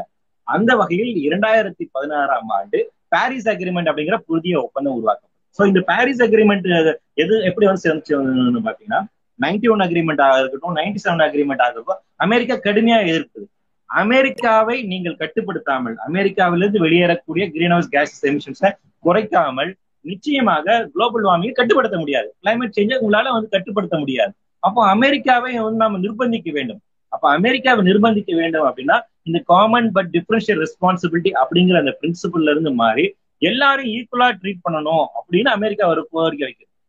இந்த ஒப்பந்தம் அப்படிங்கிறது சைனாவுக்கும் இந்தியாவுக்கும் தான் சாதகமா இருக்கு. அதனால அவங்க இன்னைக்கு பயங்கரமா எமிட் பண்றாங்க. அவங்களெல்லாம் நீங்க கேள்வி கேட்க மாட்டேங்கிறீங்க அப்படிங்கிற ஒரு வாதத்தை முன் வச்சாங்க. இப்போ மன்மோகன் சிங் அவர்கள் பிரதமராக இருந்த அந்த ஒரு காலகட்டத்துல நடந்த பேச்சுவார்த்தையில சரி ரைட் ஓகே இப்படி எல்லாம் அவங்க வந்துட்டு சொல்றாங்க. சரி இந்த பிரின்சிபல்ஸை நாங்க வந்து விட்டு கொடுக்க தயாரா இருக்கோம். மூன்றாம் உலக நாடுகள் விடுவோம் குறைஞ்சபட்சம் நீங்க இந்த ஒப்பந்தத்தை ஏத்துக்கோங்க. எல்லாருக்கும் நமக்கு வந்து ஈக்குவல் ரெஸ்பான்சிபிலிட்டி அப்படிங்கிற ஒரு கான்செப்ட் நோக்கி நகர்வோம் அப்படிங்கிற ஒரு பேச்சுவார்த்தை கொஞ்சம் கொஞ்சமா ஆரம்பிக்கப்பட்டு அதற்கு பின்பாக இரண்டாயிரத்தி பதினாறாம் ஆண்டு பாரிஸ் அக்ரிமெண்ட் அப்படிங்கிற ஒரு அக்ரிமெண்ட் உருவாக்கப்பட்டது. இந்த இன்னைக்கு இந்த அக்ரிமெண்ட்டை தான் நம்ம வந்து நம்மளுடைய கோலாக வைத்திருக்கிறோம். இந்த பாரிஸ் அக்ரிமெண்ட் அப்படிங்கிறது என்ன சொல்லுது அப்படின்னு வந்து பாத்தீங்கன்னா ஒவ்வொரு நாடுகளும் அவங்களா ஒரு டிட்டர்மைண்ட் லெவல் ஆஃப் எமிஷனை வந்து uh, அவங்களே முடிவு பண்ணிக்கலாம் அப்படின்னு சொல்றாங்க. இந்தந்த நாடுகள் இன்டென்ஷனல்லி டிட்டர்மைண்ட் லெவல் அப்படிங்கிறது சொல்றாங்க. அது என்னன்னா ஒவ்வொரு நாடுகளுமே அவங்களாக விருப்பப்பட்டு எங்களோட எமிஷனை நாங்க இப்படி குறைச்சிக்கிறோம் அப்படின்னு நீங்க சொன்னா போதும் சொன்னாங்க அந்த வகையில இந்தியா தன்னுடைய கார்பன் எமிஷனை வந்து முப்பது சதவீதம் குறைப்பதாக வாக்குறுதி தந்திருக்கு ஸோ அமெரிக்கா வந்து குறிப்பிட்ட வாக்குறுதி தந்திருக்காங்க. ஐரோப்பிய நாடுகள் தந்திருக்காங்க ஆனால் அது போதுமான அளவுகள் ஐரோப்பிய நாடுகளோட வாக்குறுதி போதுமான நெட் ஜீரோ அப்படிங்கிறது டுவெண்ட்டி ஃபிஃப்டியில அவங்க வந்து அச்சீவ் பண்றேன் அப்படின்னு வந்து சொல்லியிருக்காங்க. அமெரிக்கா டுவெண்ட்டி சிக்ஸ்டி அப்படின்னு சொல்றாங்க. ஸோ இந்த பாரிஸ் அக்ரிமெண்ட் இப்படியான ஒரு முடிவுக்கு வந்தது. ஸோ இந்த பாரிஸ் அக்ரிமெண்ட் இன்னைக்கு நடைமுறையில இருக்கு. ஸோ இந்த பாரிஸ் அக்ரிமெண்ட் இப்ப வந்திருக்கக்கூடிய ஐபிசிசி ரிப்போர்ட் இதை சேர்த்து வைத்து நாம இன்னைக்கு என்ன செய்ய வேண்டும் அப்படிங்கிற ஒரு நிலைக்கு இப்ப இது நாள் வரைக்கும் நம்ம கடந்த காலத்தையும் வந்து பார்த்துட்டோம். இப்போ இந்த பாரிஸ் அக்ரிமெண்ட் தான் நமக்கு இருக்கக்கூடிய ஒரே ட்ரம்ப் கார்டு இந்த ட்ரம்ப் கார்டை வந்து பயன்படுத்தி ஐபிசிசி தந்திருக்கக்கூடிய இந்த எச்சரிக்கையின் அடிப்படையில் நாம அடுத்து என்ன நிகழ்வுகள் செய்ய போகிறோம் அப்படிங்கிறதா நமக்கான இருக்கக்கூடிய மிகப்பெரிய ஒரு சேலஞ்சானது ஸோ அடிப்படையில இப்ப நம்ம என்ன செய்ய முடியும் அப்படின்னு பாத்தீங்கன்னா குளோபல் வார்மிங் அப்படிங்கிறது கிளைமேட் சேஞ்ச் அப்படிங்கிறது ஒரு உலகங்கள் நடக்கக்கூடிய ஒரு பினாமினா அது வந்து தனியான ஒரு பகுதியில ஒரு பிரதேசத்துல இருந்து உங்களால அதுக்கான வேலைகள் செஞ்சா மட்டும் போதாது. உலகங்களும் நாம செய்ய வேண்டும். இன்னொரு விஷயம் ரொம்ப அடிப்படையா நம்ம புரிஞ்சுக்க வேண்டியது ஒரு நண்பர்களே என்னன்னா கிளைமேட் சேஞ்சை நாம தடுத்து நிறுத்த முடியுமான்னு கேட்டீங்கன்னா முடியாது. குளோபல் வார்மிங்கை தடுத்து நிறுத்த முடியும்னு கேட்டீங்கன்னா முடியாது. ஏன்னா அந்த காலகட்டம் கடந்து போயிடுச்சு நாம அந்த பஸ்ஸை மிஸ் பண்ணிட்டோம். இனிமேல் நம்மளால அந்த இடத்துக்கு நம்ம போக முடியாது. ஏன்னா இப்ப வந்திருக்கக்கூடிய ஐபிசிசி ரிப்போர்ட் என்ன சொன்னா சில மாற்றங்கள் இர்ரிவர்சபிள் நடந்த மாற்றங்கள் அது இரிவர்சபிளா போயிருச்சு. அது திருப்பி நீங்க பழைய நிலைமைக்கு கொண்டு வர முடியாதுன்னு சொல்லிட்டாங்க. ஸோ காலநிலை மாற்றம் அப்படிங்கிறது நீங்க எதிர்காலத்தில் நிச்சயமா இருக்கதான் போகிறது. குளோபல் வார்மிங் நடக்கத்தான் போகுது. அப்போ இரண்டாயிரத்தி பதினெட்டாம் ஆண்டு ஐபிசிசி ஒரு ஆய்வறிக்கை தந்தாங்க. இப்போ வந்துட்டு ஆய்வறிக்கை. இந்த ரெண்டு ஆய்வறிக்குமே ரொம்ப முக்கியமானது. இரண்டாயிரத்தி பதினெட்டாம் ஆண்டு global warming one point five அப்படிங்கிற ஒரு ஆய்வறிக்கை தந்திருக்காங்க. அந்த ஆய்வறிக்கையில வந்து என்ன சொல்றாங்கன்னா கிளைமேட் சேஞ்ச் அப்படிங்கிறத உங்களுக்கு கட்டுப்படுத்த முடியாது. ஏன்னா அந்த காலத்தை நம்ம வந்து கடந்து விட்டோம். என்ன செய்ய முடியும் அப்படின்னு வந்து கேட்டீங்கன்னா எப்படி பார்த்தாலும் பூமியினுடைய சராசரி தட்பவெப்பநிலை டெம்பரேச்சர் அப்படிங்கிறது நிச்சயமா உயரத்தான் போகுது. அது அதிகபட்சமாக எந்த அளவுக்கு நாம அலோவ் பண்ணா பூமியில இருக்கக்கூடிய உயிர் வாழக்கூடிய சூழலை உறுதி செய்யலாம் அப்படின்னு ஒரு கணக்கிட்டு வந்தாங்க. இப்போ ஆஸ் ஆன் டுடே பூமியினுடைய டெம்பரேச்சர் அப்படிங்கிறது வந்துட்டு ஃபோர்டீன் டிகிரி செல்சியஸ் இருக்கலாம். ஃபோர்டீன் டிகிரி செல்சியஸ் அப்படின்னு சொல்றாங்க. இதற்கு முன்பாக அது பதிமூணு டிகிரி செல்சியஸாக இருந்துச்சு. கடந்த நூத்தி ஐம்பது வருடங்கள்ல அது ஒன்னு புள்ளி மூணு சதவீதம் இன்க்ரீஸ் ஆயிருக்கு. ஸோ இன்னைக்கு வந்து நம்மளுடைய சராசரி பூமியோட ஆம்பியன் டெம்பரேச்சர் அப்படிங்கிறது ஃபோர்டீன் டிகிரி செல்சியஸாக இருக்கின்றது. இன்னும் எதிர்காலத்தில் இவை எப்படி உயரப்போகின்றது அப்படின்னு பார்க்கும்போது two thousand eighteen global warming one point five அப்படிங்கிற அந்த ரிப்போர்ட் என்ன சொன்னா இரண்டாயிரத்தி ஐம்பதாம் ஆண்டுக்குள்ளாக பூமியினுடைய சராசரி வெப்பநிலை அப்படிங்கிறது ஒன்னு புள்ளி ஐந்து டிகிரி செல்சியஸ்ல இருந்து இரண்டு டிகிரி செல்சியஸ் அளவுக்கு உயரலாம் அப்படிங்கிற ஒரு ப்ரிடிக்ஷன் அப்பவுமே சொல்லிட்டாங்க. ஸோ நமக்கான ஃபர்ஸ்ட் வார்னிங் அப்படிங்கிறது டூ தௌசண்ட் எயிட்டீன்லேயே வந்துருச்சு. இந்த ஒன்னு புள்ளி ஐந்து டிகிரி செல்சியஸ் அளவுக்கு உயர்வு அப்படிங்கிறது சாதாரண விஷயங்கள் இல்லை நண்பர்களே. இந்த இந்த உயர்வு ஏற்பட்டாலே அறுபது சதவீதமான உயிரினங்கள் வாழ்வது மிக மிக பெரிய பிரச்சனையாகிவிடும். பாக்டீரியா வந்து தப்பிப்பிழைக்கலாம் ஓனானுக்கு வந்துட்டு வாய்ப்பு இருக்கான்னு தெரியல. டைனசர்ஸ் ஆல்ரெடி அழிஞ்சு போச்சு. சிங்கங்க நிச்சயமா காலி ஆயிடும். நல்ல பாம்பு என்ன ஆக போகுதுன்னு தெரியல. அது மண்ணுக்குள்ள போய் இருக்க போதா அப்படிங்கிற நீல திமிங்கலம் அவ்வளவுதான். பொழப்பு இல்லை. ஏன்னா சி லெவல்ல வந்து பயங்கரமா மாறிட்டு இருக்கு. அதுக்கப்புறம் நாய்க்குட்டி வீட்டுக்குள்ள வச்சு பாதுகாத்துக்கலாம். அதனால அதுக்கு ஒரு பெரிய பிரச்சனை இருக்காது. ஜெரி இன்னும் நீங்க கேரக்டர்லயே வாழ்ந்துட்டு இருக்கலாம் அதனால உங்களுக்கு ஒன்றும் பிரச்சனை இருக்காது. சில் வண்டு இருக்கு. ஆஹ் வண்டு எல்லாம் வந்து ரொம்ப ரொம்ப கஷ்டமான விஷயம். உங்களுக்கு எல்லாம் வாய்ப்பு இல்லை ராஜா வேற யாராச்சும் இருக்காங்களா? இங்க ஒரு கொக்கு ஒருத்தர் பச்சை கிளி இருக்கான் பச்சை கிளி சாரி பச்சை கிளைக்கெல்லாம் டாடா பை சொல்லிருந்தோம் உங்களுடைய சொந்தக்காரங்களான பெண் இவங்கெல்லாம் எல்லாம் வந்துட்டு கண்டிப்பா இனிமேல் இருக்க முடியாது. சோ அப்ப எந்தெந்த இங்க ஒரு உயிரினம் இருக்கு? நீர் யானை. ஆஹ் நீரே இருக்காது இதுல நீர் யானையா? சோ ரைட் ஓகே சோ வந்து அப்போ இந்த மாதிரி ஒவ்வொரு உயிரினங்களுக்குமான இருக்கக்கூடிய ஏன்னா ஒவ்வொரு உயிரினங்களும் வாழக்கூடிய ஒரு சூழல் அப்படிங்கிறது இருக்கு இல்லைங்களா?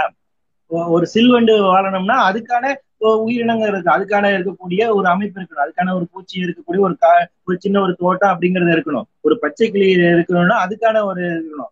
சோ அந்த எக்காலஜி அப்படிங்கிறது டிஸ்ட்ரக்ட் ஆகும் போது இந்த மாதிரி உயிரினங்கள் இருக்காது. ஆட்டுக்குடி இருக்காங்க. ஆட்டுக்குடி நம்ம இனிமேல் பிரியாணிக்கு நமக்கு ஆட்டுக்குடி கிடைக்காது அப்படிங்கிறது இன்னொரு வர்த்தகமான ஒரு செய்தியாக இருக்கலாம்.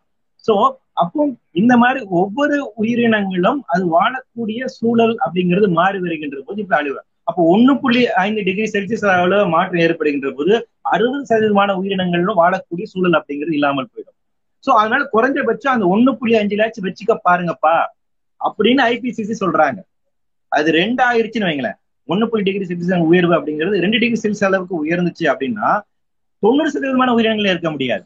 இவை எல்லாமே அடுத்த முப்பது ஆண்டுகள்ல நிகழக்கூடிய பிரச்சனைகளை பத்தி ஐபிசி சொல்லுது. சரி அப்போ இத வந்து இந்த இந்த இந்த அளவுக்கு டெம்பரேச்சர் போகாம இது கட்டுக்குள் வைக்கணும் அப்படின்னா என்ன? என்ன பண்ணணும் அப்படிங்கிற ஒரு விஷயம் இருக்குல்ல? ஐபிசிசி அதையும் வந்து சொல்றாங்க. அதாவது நீங்க என்ன பண்ணணும் அப்படின்னு வந்து பாத்தீங்கன்னா இரண்டாயிரத்தி முப்பதாம் ஆண்டு அதாவது இன்னும் பத்து வருஷத்துக்குள்ள நீங்க கிரீன் ஹவுஸ் கேஸ் எமிஷன்ஸ் உலகத்துல இருக்கக்கூடிய எல்லா நாடுகளும் ஒட்டுமொத்தமாக கிரீன் ஹவுஸ் கேஸ் எமிஷன்ஸ் அப்படிங்கிறத நாம ஐம்பது சதவீதம் குறைக்கணும் இரண்டாயிரத்தி ஐம்பதாம் ஆண்டுக்குள்ளாக. அதுவே இரண்டாயிரத்தி சாரி இரண்டாயிரத்தி முப்பதாம் ஆண்டுக்குள்ளாக. அதுவே இரண்டாயிரத்தி ஐம்பதாம் ஆண்டுக்குள்ள என்ன பண்ணணும் பாத்தீங்கன்னா நெட் ஜீரோ வரணும். கம்ப்ளீட்டா கிரீன் ஹவுஸ் கேஸ் எமிஷன்ஸே இருக்கக்கூடாது. அதாவது வாகனங்கள்ல இருந்து புகை போக்குவரத்துல ஆரம்பிச்சு ஏரோப்ளைன்ல வெளியாகக்கூடிய புகையில ஆரம்பிச்சு தெர்மல் பவர் ஸ்டேஷன்ல இருக்கக்கூடிய புகையில ஆரம்பிச்சு பெட்ரோலியம் ஹைட்ரோ கார்பன் மீத்தேன் இந்த எமிஷன்ஸ் எதுவுமே இருக்கக்கூடாது. இது எல்லாமே நீங்க தடுத்து நிறுத்தினால் தான் அட்லீஸ்ட் அந்த மாற்றம் அப்படிங்கிறது ஒன்னு புள்ளி டிகிரி செல்சியஸ்க்குள்ள இருக்கும். இதை நீங்க செய்ய தவறிட்டீங்க அப்படின்னா ரெண்டு டிகிரி அளவுக்கு போகலாம். அந்த ரெண்டோட நிக்காது. ரெண்டு அப்படிங்கறது அடுத்து மூணு ஆகலாம் நாலு ஆகலாம் அஞ்சு ஆகலாம் ஆறு ஆகலாம் எண்ட் ஆஃப் தி செஞ்சுரியில வந்து பாத்தீங்கன்னா ஏழு டிகிரி செல்சியஸ் அளவுக்கு உயரலாங்கிறாங்க. ஏழு டிகிரி செல்சியஸ் அளவுக்கு உயிர் டெம்பரேச்சர் ரைஸ் ஆச்சுன்னா வெளியவே உங்களால வர முடியாது. வீட்டை விட்டு நீங்க வெளியே வர முடியாது. வெளியே வந்தா நீங்க யாரு வெளியே வந்தாலும் உடனடியாக வெப்பம் தாங்காமல் ஹார்ட் அட்டாக் வந்து இறந்து போயிடுவாங்க. அந்த ஒரு மாட்டம். அப்போ வாழ்க்கை இனிமேல் எப்படி இருக்கும்னு பாத்தீங்கன்னா அடுத்த முப்பது ஆண்டுகள் கழித்து பாத்தீங்கன்னா ஒரு சிலிண்டர் உருவாக்கி அந்த சிலிண்டருக்குள் மனிதன் வாழ வேண்டும். இன்னைக்கு கொரோனா காலகட்டத்தில் நம்ம வீட்டுக்குள்ள வாழ்ந்துட்டு இருக்கோம் இல்லைங்களா? இந்த முறை அப்படிங்கிறது போய் ஒரு சிலிண்டரை உருவாக்கி அந்த சிலிண்டருக்குள் நாம வாழக்கூடிய ஒரு வாழ்க்கை அப்படிங்கிறது உருவாகிவிடும். அதை நோக்கி தான் போகிறோம். அப்ப இந்த டெம்பரேச்சர் ரைஸ் அப்படிங்கிறது இனிமேல் இந்த தென்றல் இருக்கக்கூடிய தென்றல் வீசக்கூடிய ஒரு வனப்பகுதியாக நமக்கு இருக்காது. இது மிகப்பெரிய வந்து அனல் காட்டு வீசக்கூடிய பகுதியா இருக்கும். தென்றலை தீண்டியதில்லை நான் தீ தாண்டி இருக்கிறேன் அப்படின்னு சொல்றாங்களா? அந்த மாதிரி நாம எல்லாருமே இனிமேல் தீயை எதிர்கொண்டு இருக்கக்கூடிய ஒரு வாழ்நிலையை நோக்கி தான் போக போறோம். அதுதான் நகரம். சோ அப்படி இல்லாம இருக்கிறோம் அப்ப இந்த இந்த டெம்பரேச்சர் ஓரளவு குறைஞ்ச பாட்டில் வைக்கணும்னா உற்பத்தி முறையில் மாற்றங்கள் இருக்கு ரொம்ப பெருசா சொல்ல ஃபாசில் புயல் சார்ந்து இருக்கக்கூடிய உற்பத்தியை கம்ப்ளீட்டா நீங்க குறைக்கணும். அவ்வளவுதான். சோ அந்த அந்த இந்த டார்கெட்டை நீங்க அச்சீவ் பண்றதுக்கு பிப்டி பர்சன்ட் குறைக்கிறதுக்கு டென் இயர்ஸ் டைம் பீரியட் வச்சிருக்காங்க. அடுத்த பிப்டி பர்சன்ட் அது ஹண்ட்ரட் கொண்டு வரும்போது பாத்தீங்கன்னா டூ தௌசண்ட் பிப்டிக்குள்ள இது பண்ணணும் அப்படின்னு சொல்றாங்க. ஒரு தேர்ட்டி இயர்ஸ் டைம் பீரியட் அவங்க இன்னும் கொடுத்துருக்காங்க. இது வந்து டூ தௌசண்ட் எயிட்டீன் குளோபல் வார்மிங்ல நமக்கு கொடுக்கப்பட்ட ஒரு விஷயம். ஆனா இதற்கு பின்பாகவும் உலக நாடுகள் போதுமான அளவுக்கு செயல்படாத காரணத்தினால எமிஷன்ஸ் வந்து இன்னும் அதிகமான காரணத்தினால இன்னும் எமிஷன் கேப் ரிப்போர்ட் அப்படின்னு ஒரு ஐக்கிய நாடுகள் சபையை விட்டாங்க. அதுல எந்த அளவுக்கு கேப் இருக்கு அப்படிங்கிறது பாத்தீங்கன்னா பெரிய அளவுக்கான ஒரு கேப் இருக்கிறது காரணத்தினால இன்னைக்கு வந்திருக்கக்கூடிய இந்த கடந்த வாரத்தில் வந்து ஐபிசி ரிப்போர்ட் சொன்னா இரண்டாயிரத்தி ஐம்பது இல்ல தம்பி. இரண்டாயிரத்தி நாற்பதாம் ஆண்டுக்குள்ளாகவே ஒன்னு புள்ளி ஐந்து டிகிரி செல்சியஸ் அளவுக்கு பூமியோட தட்பவெப்ப நிலை அப்படிங்கிறது மாறுதல் அடைந்து விடும். சோ உங்களுக்கான டைம் பீரியட் அப்படிங்கிறது டூ தௌசண்ட் பிப்டில அடுத்த டுவெண்ட்டி இயர்ஸ் டுவெண்ட்டி இயர்ஸ்க்குள்ள வந்துட்டு one point five degree Celsius அளவு நிச்சயமாக இன்க்ரீஸ் இருக்க போகுது. அப்போ இப்போ நம்ம சில போனதோ மானசம் இந்த வெயில் வரும்போது பாத்தீங்கன்னா சில பேர் மொட்டை மாடியில போயிட்டு தரையில ஆம்லெட்டை உடச்சு ஊற்றி அது ஆம்லெட் ஆகிறத கதை வாங்கிச்சாங்க இனிமேல் மனுஷ வெயில வெளியே போனாலே நீங்க ஆஃப் பாயிலா மாறிடுவீங்க. இந்த டெம்பரேச்சர் ரைஸ் வந்து நம்ம அப்படிதான் வந்து போகலாம். பன்னெண்டு மணிக்கு அடிக்க வேண்டிய உச்சி வெயில் அப்படிங்கிறது இனிமேல் நமக்கு காலங்காத்தால ஆறு மணிக்கு அடிக்க ஆரம்பிச்சிடும் சூரியன் வந்த போது அவ்வளவு உஷ்ணம் நமக்கு வந்து இருக்க ஆரம்பிச்சிடும் அப்போ இந்த மாறுதல் அப்படிங்கிறது நம்ம ஆயுள்காலில் சந்திக்கலாம். அப்போ நீங்க வந்து உற்பத்தியை கொஞ்சம் கொஞ்சமா படிப்படியாக குறைக்க வேண்டும். அப்போ இந்த இன்னைக்கு இந்த ஆஸ்பெக்ட் வந்து நடைமுறையில் என்ன இருக்கு அப்படின்னு பாத்தீங்கன்னா அமெரிக்காவில் மிகப்பெரிய ஒரு மாற்றம் நிகழ வேண்டும். ஏன்னா அமெரிக்கா ஒரு முக்கியமான கிரேட்டர் எமிட்டரா இருக்கா இன்னைக்கு வரைக்கும் ட்ரம்ப் கவர்மெண்ட் இருந்தபோது பாரிஸ் அக்ரிமெண்ட்ல இருந்து அவங்க வெளியேறணும் வெளியேறோம் அப்படின்னு வந்து அவங்க சொன்னாங்க. பைடன் வந்துட்டு இல்ல நாங்க உள்ள வரோம் ஏத்துக்கிறோம் சொல்லியிருக்காங்க கடந்த எலெக்ஷன்ல அமெரிக்கால இது ஒரு முக்கியமான ஒரு வாக்கரசியலுக்கான ஒரு பிரச்சனையாக இருந்துச்சு. அந்த நாட்டுல எலெக்ஷன் இஷ்யூவா இருந்துச்சு. அதன் அடிப்படையில் அங்க மக்கள் வந்து கிளைமேட் சேஞ்ச் அதுக்கு முக்கியத்துவம் கொடுத்தாங்க. அது மட்டுமே போதாது அமெரிக்கா தன்னுடைய கார்பன் எமிஷனை வந்து குறைக்கணும். சைனால இன்னைக்கு கார்பன் எமிஷன் அதிகமாயிட்டு இருக்கு. சைனா வந்துட்டு குறைக்கணும். இந்தியாவிலிருந்து எமிஷன் அதிகமாகுது. பெர் கேபிட்டல் அளவுல நமக்கு வந்து எமிஷன் அதிகமாக இல்லாம இருக்கலாம். ஆனால் இந்தியாவில் தெர்மல் பவர் செக்ஷன் வந்து அதிகமான எமிஷன்ஸ் இருக்கு. டிரான்ஸ்போர்ட்ல செக்டர்ல இருந்து அதிகமான எமிஷன்ஸ் இருக்கு. இவை எல்லாமே படிப்படியாக குறைப்பது அப்படிங்கிறது இன்னைக்கு காலத்தில் தேவை. நாம மட்டும் குறைச்சா போதாது. அமெரிக்காவே இங்க வந்து கட்டுப்படுது. அப்ப இந்த இந்த இடத்துல உலகமய அரசியல் அப்படிங்கிறது ஒரு முக்கியமான விஷயம். ஏன்னா இன்டர்நேஷனல் அளவுல ஐக்கிய நாடுகள் நடக்கக்கூடிய அந்த பேச்சுவார்த்தை இருக்கு இல்லைங்களா? காலநிலை மாற்றம் சம்மந்தமாக அந்த பேச்சுவார்த்தையில மூன்றாம் உலக நாடுகளை தலைமை தாங்கி வழிநடத்தக்கூடிய ஒரு வேலை இந்தியா தான் தொடர்ச்சியா செஞ்சுட்டு வருது. இன்னைக்கு அந்த வேலையை நம்ம வந்து கைவிட்டுட்டோம். நமக்கு மிகப்பெரிய ஒரு ஆபத் ஒரு நம்மளோட ஃபாரின் பாலிசியில ஏற்படுத்தக்கூடிய ஒரு மிகப்பெரிய ஒரு மாற்றம். மோடி கவர்மெண்ட் வந்து பின்பாக ப்ரோ அமெரிக்கன் லைன் எடுத்ததன் காரணமாக மூன்றாம் உலக நாடுகளை தலைமை தாங்கக்கூடிய ஒரு பண்பை இந்தியா இழந்து விட்டது. இது உலகளவில் நடக்கக்கூடிய கேட் டாக்ஸாக இருக்கட்டும் ஜி எயிட்டின் டாக்ஸாக இருக்கட்டும் இந்த டபிள்யூடிஓ டாக்ஸாக இருக்கட்டும் இதுல எல்லாம் நமக்கு ஒரு மிகப்பெரிய ஒரு பிரச்சனையாக இருக்கு. தேர்ட் வேர்ல்டிசம் அப்படிங்கிற அந்த கான்செப்டே நம்ம வந்துட்டு இன்னைக்கு நீர்த்து போக செய்து அது ஒரு பெரிய பிரச்சனை. அப்போ இன்டர்நேஷனல் அளவில் நடக்கக்கூடிய இந்த டாக்ஸ்ல வந்துட்டு அமெரிக்காவை நிர்பந்திப்பதன் மூலமாகத்தான் இந்த மாற்றத்தை கொண்டு வரும் அப்போ உலக அரங்கில் நாம் போராட வேண்டிய ஒரு தேவை இருக்கின்றது. சோ அந்த நிலைப்பாடை எடுத்து அரசியல் ரீதியாக இதுக்கான ஒரு தீர்வு காண வேண்டும். அரசியல் ரீதியாக தான் இருக்கு. ஏன்னா இந்த சமூக கட்டமைப்பு அப்படிங்கிறது இப்ப இன்னைக்கு எப்படி இயங்கிட்டு இருக்குன்னா ஒரு எக்கனாமிக்கல் சிஸ்டம் மூலமா தான் இயங்கிட்டு இந்த எக்கனாமிக்கல் சிஸ்டம் தான் என்டையர் பொலிட்டிக்கல் வேர்ல்டு பொலிட்டிக்கல் சினாரியஸோ கட்டுப்படுத்தக்கூடியதா இருக்கு. அப்போ இந்த இந்த எக்கனாமிக்கல் சிஸ்டத்தை வந்து நீங்க மாற்றி அமைக்கணும்னா அப்போ பொலிட்டிக்கலா நாம இதுக்கு வந்து தீர்வுகளை முன் வச்சு அதன் மூலமாக தான் இருக்கும் அப்போ இது வந்து இன்டர்நேஷனல் லெவலில் நம்ம செய்ய வேண்டிய ஒரு அப்போ உலக அளவில் இதற்கான மக்கள் இயக்கங்களை நம்ம வந்து உருவாக்க வேண்டியது இருக்கு. உலகளவில் இருக்கக்கூடிய அமைப்புகளை ஒருங்கிணைக்க வேண்டிய தேவை இருக்கு. நம் நாட்டில் இருக்கக்கூடிய அரசுகளை வந்து முடிவெடுக்கக்கூடிய உலக அளவில் அவங்க முடிவெடுக்கக்கூடிய தன்மையில் மாற்றம் கொண்டு வரக்கான அழுத்தங்களை கொடுக்க வேண்டும். அதான் ரொம்ப முக்கியம். இந்தியன் இந்தியன் ஃபாரின் பாலிசி அப்படிங்கிறது எப்படி இருக்கணும்? இந்தியன் கிளைமேட் பாலிசி அப்படின்னு நீங்க கொண்டு வாங்க. அந்த கிளைமேட் பாலிசி அப்படிங்கிறது அமெரிக்காவோட இந்த நிலைப்பாட்டை கேள்விக்குள்ளாகக்கூடிய ஒரு பாலிசியாக இருக்க வேண்டும் அப்படிங்கிற ஒரு அழுத்தத்தை கொடுக்க வேண்டும். அதன் மூலமாக தான் இந்த ஒரு மாற்றத்தை நிகழ்வு ஏன்னா இறுதியாக இதோ இந்த விஷயத்த வந்து எப்படி நம்ம வந்து புரிஞ்சுக்கலாம்னு பார்த்தீங்கன்னா ஒன்றிய உயிரினங்கள் எல்லாம் வந்து ஒன்றிய உயிரினங்கள் அப்படிங்கும் போது மறைமுகமா அதுல இருந்து என்ன அப்படியே நமக்கு இன்பில்ட்டா புரிஞ்சுக்கிற விஷயம்னா எல்லாருமே இன்டர் கனெக்டடா இருக்குங்க. இல்ல ஒருத்தர் ஒருத்தர் சார்ந்து வாழக்கூடிய இதா இருக்குங்க. ஒரு உயிரினம் இல்லாமல் இன்னொரு உயிரினம் இல்லை. அந்த ஒன்றிணைவு அப்படிங்கிறது இருக்கு. அந்த ஒருங்கிணைப்பு அப்படிங்கிறது இருக்கு.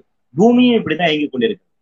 பூமிக்கு வந்துட்டு அதுல ரஷ்யா காத்து அமெரிக்கா ஆக்சிஜனு பாகிஸ்தான்ல நிலம் இந்தியாவில இருக்கக்கூடிய கார்பன் டை ஆக்சைடு அப்படிங்கிற வேறுபாடுலாம் கிடையாது.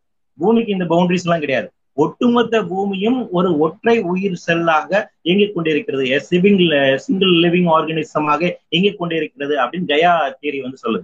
பூமி வந்து தன்னைத்தானே அப்படிதான் தகவமைத்துக் கொண்டிருக்கின்றது.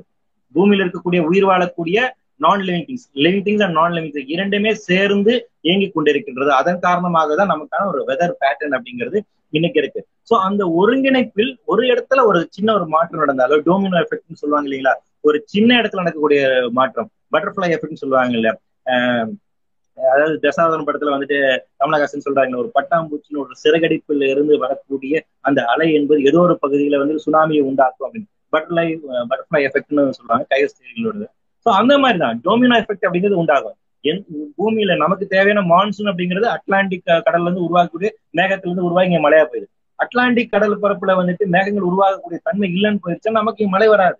நம்மளுடைய மான்சூன் இருந்து இப்ப பயங்கரமா கொட்டி தீர்க்கக்கூடிய ஒரு மான்சூனாக இருக்கின்றது. அப்ப இந்த பெரிய மாறுதல் அடைஞ்சது அப்ப பூமி என்பது ஒரு ஒற்றை உயிரினமாக இயங்கிக் கொண்டிருக்கிறது இந்த அதனோட இன்டெகிரிட்டியை நாம இன்னைக்கு கொஞ்சம் கொஞ்சமா உடைச்சிட்டு வரோம். கிளைமேட் சேஞ்ச் அதனால நிகழ்ந்து கொடுக்குது அப்ப உலகங்களும் சேர்ந்திருக்கக்கூடிய மனித சமூகமாக ஒன்றிணைந்து இந்த பிரச்சனையை எதிர்கொள்வதற்கு தேவையான அரசியல் ரீதியான அறிவியல் ரீதியான வேலைகளை முன்னெடுப்பு செய்வதன் மூலமாக தான் எதிர்கால நம் சங்கதிக்கு ஒரு பாதுகாப்பான ஒரு உலகத்தை நாம் விட்டு செல்ல முடியும்.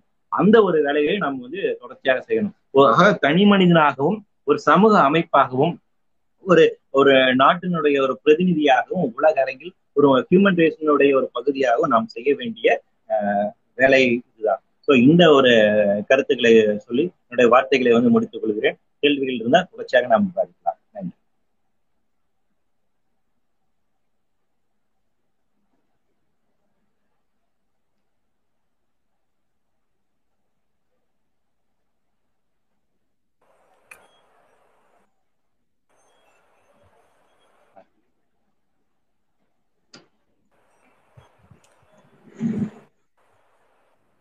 நன்றிங்க சார் நன்றிங்க சார்.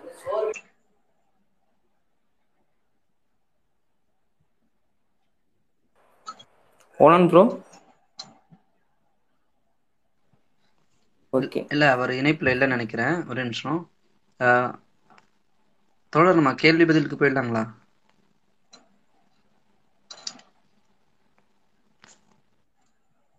ஓகே போயிடலாம்.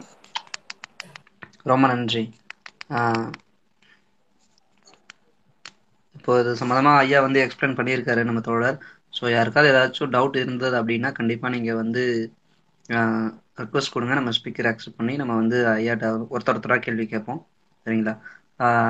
வெற்றி செல்வன் தோழர் எவ்வளோ நேரம் வந்து நீடிக்கும் இந்த கேள்வி பதினா அவங்களுடைய டைமிங் தேவை எங்களுக்கு. ஸோ அதுக்கேற்ற மாதிரி வந்து நம்ம ஸ்பீக்கர்ஸ் அலோவ் பண்ணலாம். பேசலாம். ஒரு நைன் தேர்ட்டி வரைக்கும் நைன் ஃபார்ட்டி வரைக்கும் ரொம்ப நன்றி. கண்டிப்பா கண்டிப்பா. ஆட்டுக்குட்டி மேம்ஸ் நீங்க இருக்கீங்க. கேளுங்க மேம்ஸ் உங்களுக்கு நன்றி நன்றி சிங்கம். நன்றி நலப்பாம்பு ஸ்பீக்கர் சான்ஸ் கொடுத்ததுக்கு வெற்றி செல்வன் சார் ரொம்ப நன்றி எங்களோட வந்து இரண்டாவது வாரம் பயணிக்கிறதுக்கு பல முக்கியமான கருத்துக்களை சொன்னீங்க. எனக்கு ஒரே ஒரு கேள்வி இருக்கு. அதாவது இந்த இருபதாம் நூற்றாண்டோ இருபத்தி ஒன்னாம் நூற்றாண்டு இந்த இந்த காலகட்டங்கள்ல இண்டஸ்ட்ரியல் ரெவல்யூஷனுங்கிறது பன்மடங்கு உயர்ந்து உலகங்கள் வந்து வெறும் நிலப்பரப்பை மட்டும் பார்க்காம பொருளாதார ரீதியா அவங்கள விரிவடைக்கணும் அப்படிங்கிற ஒரு ஒரு அப்ரோச்சுக்குள்ள உள்ள நுழைஞ்சாங்க. இதனுடைய தாக்கம் இந்த உலக வெப்பமய வெப்பமயமானதுல இவ்வளவு தூரம் இருக்கு. ஏன்னா நிறைய விஷயங்கள் இண்டஸ்ட்ரியல் ரெவல்யூஷனை மையப்படுத்தி தான் இருக்கு. கார்பன் எமிஷனா இருக்கட்டும் டிரான்ஸ்போர்டேஷனா இருக்கட்டும் இல்ல லைஃப் ஸ்டைல் இந்த லிவிங் வாழ்வியல் முறையாகட்டும் இது எல்லாமே பலதும் வந்து அதனுடைய ஒப்பிடுகையில இருக்கு. இத வந்து கட்டுப்படுத்தணும்னா ஒரு தனி மனித ஒழுக்கத்துல இருந்து அரசாங்கம்ன்றது ஒரு பெரிய லெவல்ல பாத்துட்டு இருக்கோம் அதுவும் இருக்கு. பட் ஒவ்வொருத்தரா ஒரு தனி மனிதனா எடுத்து பண்ண முடியும். அவன் வீட்டுக்குள்ள செய்ய வேண்டிய விஷயங்கள்னா அது என்னவா இருக்கும்? மரம் வளர்க்கறதுங்கிறது ஜென்ரலா சொல்ற விஷயம். அதை தாண்டி மத்த என்னவா இருக்க முடியும்? சரி குளோபல் வார்மிங் அண்ட் கிளைமேட் சேஞ்சை பொறுத்த வரைக்கும் நமக்கு மேஜரா இருக்கக்கூடிய ப்ராப்ளம் என்னன்னா எனர்ஜி கன்சப்ஷன் தான். ஏன்னா மின்சார உற்பத்தியில் நாம இன்னும் தெர்மல் பவர் ஸ்டேஷனை சார்ந்து இருக்கிறோம். இல்லைங்களா? ஸோ வந்துட்டு நமக்கு தெர்மல் பவர் ஸ்டேஷன் அப்படிங்கிறது மிகப்பெரிய ஒரு பிரச்சனையா இருக்கு. அடுத்து மோட்டர் டிரான்ஸ்போர்ட்ல இருந்து. ஸோ இந்த இரண்டு துறைகளிலுமே எந்த அளவுக்கு நம்மளுடைய பயன்பாட்டை நம்ம வந்து குறைக்கிறோம்? முடிஞ்ச அளவுக்கு நம்ம பொது போக்குவரத்தை பயன்படுத்துவது. எல்லா வாகனங்களையுமே நம்ம வந்து எலக்ட்ரிஃபைடா மாத்தணும் அப்படிங்கிற ஒரு இதை நோக்கி நம்ம போயிருக்கோம் அதே போல மின்சார உற்பத்தி அப்படிங்கிறது முழுக்க முழுக்க நம்ம ரினியூபிள் எனர்ஜிஸ் நோக்கி வந்து நம்ம வந்து போகணும். ஸோ நம்ம வீட்டுல பயன்படுத்தக்கூடிய மின்சாரம் வந்து முழுக்க முழுக்க அது ரினியூபிளா இருப்பதற்கான ஒரு வேலைகளை நம்ம வந்து முன்னெடுக்கலாம். முடிஞ்ச வரைக்கும் எனர்ஜியை வந்துட்டு கன்செப்ட் பண்றது. அதாவது தேவையில்லாம மின்சாரத்தை வந்து வீணாக்காம அது எப்படி சிக்கனமாக செலவு செய்வது அப்படிங்கிறது. அப்புறம் நம்ம வீட்டுல பயன்படுத்தக்கூடிய அடுத்து ரெஃப்ரிஜிரேட்டர்ஸ் அண்ட் ஏசி இதுல இருந்து வெளியேறக்கூடிய அந்த ஹெச்எஃப்சி அப்படிங்கிற ஒரு கேஸ் இருக்கு. இதுவுமே வந்து பாத்தீங்கன்னா கிரீன் ஹவுஸ் கேஸ் தான். ஸோ இந்த பயன்பாட்டை வந்துட்டு குறைப்பது. ஸோ வீட்டுல உங்களுடைய வாழ்வியல் சார்ந்திருக்கக்கூடிய இந்த பயன்பாட்டுகளை நீங்கள் குறைப்பதன் மூலமாக கிரீன் ஹவுஸ் கேஸ் எமிஷன்ஸை நீங்க வந்து குறைக்கலாம். ஸோ தனி மனிதனாக கார்பன் எமிஷன்ஸை நீங்க இந்த குறைக்கக்கூடிய இந்த வேலைகளை நம்ம செய்யலாம். நன்றி நன்றி வச்சுக்கிறேன் சார். தேங்க்யூ நன்றிமா நன்றி தோழர். அருமையா விளக்கம் கொடுத்தீங்க. அடுத்து யாராச்சும் ஸ்பீக்கர்ல இருக்காங்களா ஹோஸ்ட் யாராவது ரெக்வஸ்ட் பண்ணியிருந்தாங்கன்னா அவங்களுக்கு அக்செப்ட் பண்ணுங்க. இல்ல. இல்ல. அடுத்து நான் ஒரு கேள்வி கேட்டு கேட்டுருங்க கேட்டுருங்க. ஓகே சார் வணக்கம் சார் வணக்கம் வணக்கம். சார் இப்போ நீங்கள் சொன்னீங்க ரெண்டாய் அடுத்த பத்து வருஷத்துக்குள்ள அது ரெண்டாயிரத்தி முப்பதுக்குள்ள ஐம்பது சதவீதம் பசுமை இல்ல வாய்ப்புல வந்து அதோட எண்ணிக்கை குறைக்கணும் அதோட அளவை குறைக்கணும்னு சொல்லியிருக்கீங்க. ஆனால் இன்றைய அதாவது ஆட்டுக்குட்டி கேட்ட கொஸ்டினை ஒட்டியே தான் நானும் கேட்குறேன் ஆனால் ஆனா இன்- இன்றைய காலநிலை வந்து நீங்க சொன்ன மாதிரி எலக்ட்ரிக் பொருள் எல்லாம் மாறணும் இதே மாதிரி விஷயம் சொன்னாலும் ஆனா இந்த காலநிலை இந்த மனித வளர்ச்சி இதுல வந்து நிறைய இன்னும் அந்த அந்த பெட்ரோலிய வாகனங்கள் தான் இன்னும் இயங்கிட்டு இருக்காங்க. அந்த முப்பது வருஷத்துக்குள்ள அதை எந்த அளவுக்கு குறைக்க முடியும்? அதே மாதிரி ஐபிசி அந்த ரிப்போர்ட் படி one point five degree Celsius அளவு வெப்பநிலை இருக்கதா சொல்லியிருக்காங்க. அதை வந்து ரெண்டு அதிகமாக கூடும்னு சொல்லியிருக்கீங்க ஆனால் எந்த அளவுக்கு இது சாத்தியமாகும்? உலக நாடுகள் வந்து மொத்தமாக இது எந்த அளவுக்கு இதோட எடுத்து எடுத்து செல்றாங்க? குறிப்பாக குறிப்பா ஐநா சபையில வந்து இது மாதிரி இது இதற்கான தீர்வு பத்தி ஏதோ விச பேசிட்டு இருந்திருக்காங்களா? இல்ல தீர்வு பற்றி நடவடிக்கை ஏதோ எடுத்திருக்காங்களா?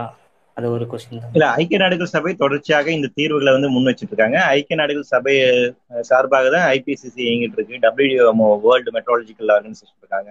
அவங்க ரிப்போர்ட்ஸ் தராங்க. ஸோ அவங்க எல்லாமே ஆல்டர்னேட்டிவ்ஸ் தீர்வு எல்லாமே சொல்லிட்டு தான் இருக்காங்க. எப்படி இந்த டிரான்ஸ்கிரிப்ஷன் நடத்த முடியும்? வேற டெக்னாலஜி என்ன மாதிரி பண்ண முடியும்? என்ன மாதிரி மாற்றங்களை முன்னெடுக்கணும் அப்படிங்கிற எல்- அதில் அதுக்கான தொழில்நுட்பங்களும் சரி அறிவியல் ரீதியான இருக்கக்கூடிய ஆய்வுகளுமே வந்துருச்சு. ஆனா இ- இதுல நம்ம அடிப்படையில் புரிஞ்சுக்கூடிய விஷயம் என்னன்னா இந்த மாற்றம் சாத்தியமா இல்லையா அப்படிங்கிறத விட சாத்தியப்படுத்தணும் அப்படிங்கிறது தான். ஏன்னா வேற சாய்ஸ் இல்லை உங்களுக்கு. இந்த இந்த பிரச்சனை இருக்கு இது இப்படித்தான் போய்கிட்டு இருக்கு இந்த பிரச்சனையை வந்து பாதிப்பை நீங்க குறைக்கணும் அப்படின்னா நீங்க இது செய்யணும்னு அறிவியலாளர்கள் சொல்றாங்க. சயின்டிஸ்ட் முன்னிக்கக்கூடிய வாதங்கள் இது. அவங்க ஒரு ப்ரெடிக்ஷன் சொல்றாங்க. நெக்ஸ்ட் தேர்ட்டி இயர்ஸ் இப்படி இருக்க போது நெக்ஸ்ட் ஃபிஃப்டி இயர்ஸ் இப்படி இருக்க போது நெக்ஸ்ட் செவன்டி இயர்ஸ் இப்படி இருக்க போது நெக்ஸ்ட் எயிட்டி இயர்ஸ் இப்படி இருக்க போகுது? இதுல நீங்க இந்த கிரீன் ஹவுஸ் கேஸ் எமிஷன்ஸை குறைச்சிங்க அப்படின்னா இப்படி இருக்கும். குறைக்கல அப்படின்னா டெம்பரேச்சர் இப்படி இன்க்ரீஸ் ஆகும். அப்போ உலகம் வேற மாதிரி இருக்கும்னு சொல்றாங்க. இப்ப நீங்க எந்த உலகத்துல நம்மளுடைய பிள்ளைகளை விட்டு செல்ல போகிறோம் அப்படிங்கிறது வா- இருக்கு. கடல் மட்டம் அதிகமாக இருக்கக்கூடிய இயற்கை சீற்றங்கள் அதிகமாக இருக்கக்கூடிய வெயில் தாளிச்சு எடுக்கக்கூடிய குளிர் பயங்கர கொடுமையா இருக்கக்கூடிய உணவு உற்பத்தியே சாத்தியம் இல்லாத ஒரு இடத்துல ஃப்ரெஷ் வாட்டர் அவைலபிள் இல்லாத ஒரு உலகத்தை அவங்களை விட்டு செல்ல போகிறோமா? இல்ல குறைஞ்சபட்சமாக வாழ்வதற்கு இருக்கக்கூடிய அமைப்போடு இருக்கக்கூடிய உலகத்தை விட்டு செல்ல போறோமா? அப்படிங்கிற ஒரு கேள்விதான். சோ இந்த இந்த இடத்துல வந்து உங்களுக்கு சாத்தியமா அப்படிங்கறது யோசிக்கிறத விட எப்படி சாத்தியப்படுத்தணும் அப்படின்னு நம்ம யோசிக்கணும். சோ அதுதான் ஸோ இந்த ten year ten years time பீரியட்ல நிச்சயமா இந்த டிரான்சிஷன் சாத்தியமான விஷயம் தான் அதுக்கான டெக்னாலஜி அப்படிங்கிறது இருக்கு. ஃபண்டு நம்ம கிட்ட வந்துட்டு இருக்கு. மேன் பவர் இருக்கு. ஒன்லி திங் நமக்கு என்னன்னா பொலிட்டிக்கல் வில் தேவை. ஏன் அப்படின்னா இப்ப இருக்கக்கூடிய கம்ப்ளீட்டா இந்த எக்கனாமிக்கல் ஆக்டிவிட்டிஸை நீங்க தலைகளா மாற்றி அமைத்து வேற ஒரு அமைப்பு முறையை நீங்க உருவாக்கணும். கம்ப்ளீட்டா பெட்ரோலியம் இண்டஸ்ட்ரியை நீங்க இழுத்து மூடணும். கம்ப்ளீட்டா ஆயில் இண்டஸ்ட்ரி நீங்க வந்து இழுத்து மூடணும். ஏவியேஷன்ல இருந்து வரக்கூடிய இதை வந்து நீங்க கம்ப்ளீட்டா வந்து குறைக்கணும். வாகனங்களை அனைத்துமே எலக்ட்ரிஃபைடா வந்து மாத்தணும். அப்ப இதுக்கு வந்து ஒரு பொலிட்டிக்கல் வில் வேணும் இல்லைங்களா? இது வந்து நிச்சயமா சாத்தியமான விஷயம். நமக்கான தொழில்நுட்பம் இருக்குதான்னு கேட்டீங்கன்னா நிச்சயமா தொழில்நுட்பங்கள்ல இருக்குது. நமக்கான மனித வளம் இருக்குன்னா நிச்சயமாக இருக்குது. ஆனா இந்த டிரான்ஸ்மிஷன் அப்படிங்கிறது அதனால சொல்றாங்க. உங்களுக்கு டென் இயர்ஸ் டைம் பீரியட் தான் கொடுக்குறாங்க. கொஞ்சம் கொஞ்சமா நீங்க வந்து பண்ணுங்க. ஒரே நாள் எல்லாம் மாறிடும் அப்படிங்கிறீங்க. கொஞ்சம் கொஞ்சமா நம்ம வந்து டைம் எடுத்து நிச்சயமாக இது வந்து சவாலான போக்கு தான். நிச்சயமா நமக்கு பெரிய பாதிப்புகள் இருக்கும். நிறைய மக்களுக்கு இழப்புகள் பெரிய அளவுக்கு ஏற்படலாம். இப்ப நிச்சயமா அது ஒரு பெரிய பிரச்சனையா இருக்கும். ஆனால் வேற வழி இல்லை. நமக்கு இருக்கக்கூடிய ஒரே இறுதி வாய்ப்பு இதுதான். சோ எப்படியாச்சும் சாத்தியப்படுத்துவதற்கான முன்னெடுப்புகளை நாம் செய்யதான் ஆக வேண்டும். வேற சாய்ஸ் நமக்கு இல்லை.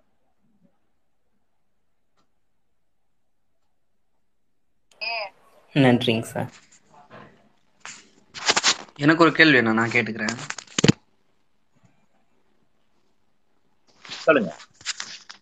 ஒன்றும் இல்லை. இப்போ இந்த ஒரு இப்போ நீங்க சொல்றீங்க விஷயங்கள் எல்லாம் வந்து ஒரு சாதாரண ஒரு பாமரனுக்கு எப்படி கொண்டு போய் சேர்க்கறது? இதுக்கான முன்னெடுப்புகள் எப்படி எடுக்கிறதுன்னு? அதை சொல்லுங்க.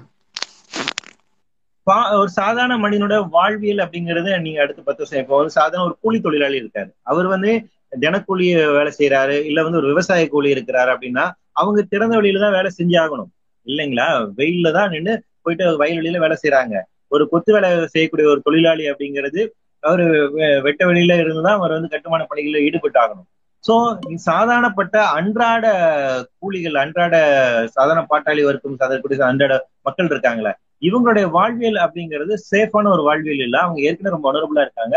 அவங்க அவங்களோட வாழ்வியல் அப்படிங்கிறது இந்த மாதிரி தான் இருக்கு. ஸோ அவங்களுக்கான ஒரு சேஃபர் கவுண்ட் இல்ல. ஸோ அப்போ இந்த இந்த நீங்க நாளைக்கு வெளியில போயிட்டு உங்களால வேலையே செய்ய முடியாத அளவுக்கு தான் இந்த சூழல் உருவாக போகிறது. இப்பவுமே வெயில்ல வந்து உங்களால வேலை செய்ய முடியல. நாளைக்கு வந்து வெயில்ல போய் வேலை செய்யற அளவுக்கான ஒரு அதுல ரொம்ப முக்கியமான விஷயம்னா டெம்பரேச்சர் இன்க்ரீஸ் ஆக ஆக நம்ம பாடி அந்த இன்க்ரீஸ் ஆகிற டெம்பரேச்சருக்கு ஏற்ற மாதிரி தன்னை தானே மா ஒரு தகவமைத்துக் கொள்ளும். இல்லைங்களா? அதனாலதான் வேர்க்குது. வேர்வை சுரபி வந்து ஏன் சார் வெளியே உஷ்ணமா இருக்கும் வேர்க்கும் போது உங்க பாடி கூல் பண்றதுக்கான உங்களோட பாடி டெம்பரேச்சரும் வெளியே டெம்பரேச்சரும் ஒரு சத ஒரு சீதோஷ நிலைமையில இருக்கணும். பட் வெளியே இருக்கிற டெம்பரேச்சர் கண்ணாமலன்னு இன்க்ரீஸ் ஆகும் போது எல்லா டெம்பரேச்சர் ரைஸுக்கும் உங்க பாடி வந்து அடாப்ட் ஆகி சேஞ்ச் ஆகாது.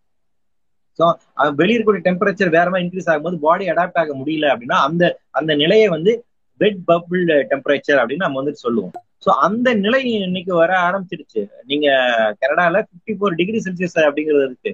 ஆஹ் யூரோப்ல வந்துட்டு forty nine degree Celsius forty nine degree Celsius வரைக்கும் போயிருச்சு அந்த அளவுக்கு இருக்கும்போது அப்ப சாதாரண அன்றாடம் காட்சிகள் வெளியே போய் ஒரு வியாபாரம் பண்ண முடியுமா? ஒரு தள்ளு வண்டியில போயிட்டு வைக்கக்கூடிய ஒரு நபரால வெளியே போய் வியாபாரம் செய்ய முடியுமா? அப்படியான ஒரு பாதுகாப்பான ஒரு சூழல் இருக்கா? அப்படிங்கிறத நம்ம வந்து புரிஞ்சு எந்த ஒரு இயற்கை சீற்றமாக இருந்தாலும் அதில் பாதிப்புக்குள்ளாக போகிறவர்கள் பாத்தீங்கன்னா வர்னபிள் குரூப் ஆஃப் பீப்புள்ஸ் யார் இருக்கான்னு பாத்தீங்கன்னா சாதாரண ஏழை எளிய மக்கள் தான் இருக்காங்க. அது சுனாமியாக இருக்கட்டும் மழை வெள்ளமாக இருக்கட்டும் புயலாக இருக்கட்டும். ஃபர்ஸ்ட் அதுல ரொம்ப பாதிப்புக்குள்ளாக போறவங்கன்னு பாத்தீங்கன்னா அந்த மார்ஜினைஸ்ட் பீப்புள் தான். சோ உங்களுக்கு வருடம் தோறும் இனிமேல் அதிகமா சூறாவளி காட்டு இருக்க போகுது. கடலோர பகுதியில் எப்ப வேணா மண்ணு வந்து அரிச்செடுக்கப்படலாம். கடலுக்குள்ள எப்ப வேணா உள்ள போகலாம். கடல் நீர் உள்ள எப்ப வேணா வரலாம். நிலத்தடியோட எப்ப வேணா சேரலாம். அவங்களுக்கான குடிநீர் அப்படிங்கிறது இருக்காது. அப்படிங்கும் போது இதில் யார் தப்பித்து பிழைப்பாருன்னு யோசிச்சு பாருங்க.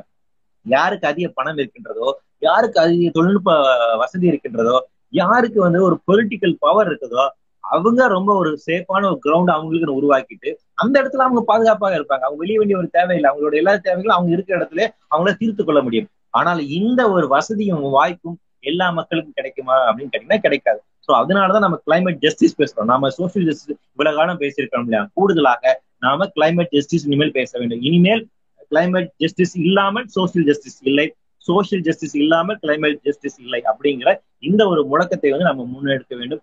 ஏனென்றால் எதிர்காலத்தில் பாதுகாப்பான ஒரு இயற்கை சூழலை உறுதி செய்வது அப்படிங்கிறது ரொம்ப முக்கியமான ஸோ சாதாரண ஏழை எளிய மக்களுக்கான ஒரு கோரிக்கை என்பது அதுதான் இருக்கும். ஸோ அதை நோக்கி நம்ம நிச்சயமா பயணிக்க வேண்டும். இந்த விஷயங்களை நம்ம வந்து அவங்களுக்கு எடுத்து சொன்னோம் இது இது வந்து என்னன்னா அன்றாட வாழ்வியல்ல உங்களுடைய வாழ்வியலே இனிமேல் பிரச்சனையா இருக்க போது கூடுதலாக உங்களுடைய பிள்ளை குட்டிகளோட இருத்தல் அப்படிங்கிறது பிரச்சனையாக இருக்கிறது அப்படிங்கிற இந்த விஷயங்களை நமக்கு அவங்களுக்கு எடுத்து சொல்லணும்னு நினைக்கிறேன். ரொம்ப நன்றி தோழர். ரொம்ப நன்றி. ஆஹ் நீர் யானை நீங்க இணைப்புல இருக்கீங்க. நீங்க பேசுங்க. உங்களோட கேள்வியை கேட்கலாம். ஓகே. நன்றி தொடர் அண்ணா வணக்கம்ண்ணே. வணக்கம் வணக்கம். இப்போ வந்து இது வரைக்கும் பார்த்தீங்கன்னா அந்த குளோபல் வார்மிங்னால கடல் நீர் மட்டம் உயர்வு பனிப்பாறை உருகுதல் இது மாதிரி விஷயங்கள் தான் வந்து நம்மளுக்கு இது வரைக்கும் சொல்லப்பட்டிருக்கின்றது. ஆனால் அதோட இந்த வெப்பமயமாதனால உள்ள பின்விளைவுகளை வந்து நீங்க வந்து அழுத்தமா பதிவு செஞ்சிருக்கீங்க அது வந்து ரொம்ப சந்தோஷமா இருந்தது. அதுங்க எங்களையே நீங்க உதாரணம் காட்டி ஒரு நகைச்சுவை அதை பதிவு செஞ்சது இன்னமும் ஒரு சந்தோஷம்தான். இப்போ நீங்க சொன்ன மாதிரி இந்த மாதிரி கார்பன் பயன்பாடுகளை வந்து குறைப்பதற்கு பல்வேறு நாடுகள் வந்து முயற்சி எடுத்துக்கிட்டு இருக்கிறாங்க. அப்படி எடுக்கிறதுக்கு ஐநா சபை வலியுறுத்திருக்குன்னு சொல்லியிருந்தாலும் சில நாடுகள் அதை வந்து ஒத்துக்கிட்டாலும் ஆனா ஒரு சில நாடுகள்ல வந்து இந்த கிரீன் ஹவுஸ் ப்ராஜெக்ட் அப்படின்றதுல இந்த உலக வெப்பமயமாதல் மூலமா ஏற்படும் பின்விளைகள்ல இருந்து தப்பிக்கிறதுக்கு ஸ்மார்ட் சிட்டி மாதிரி சில ப்ராஜெக்ட்லாம் முன் முன்னேற்பாடு நடக்கிறதா சில நியூஸ்கள்லாம் பார்த்துருக்கேன் நான்.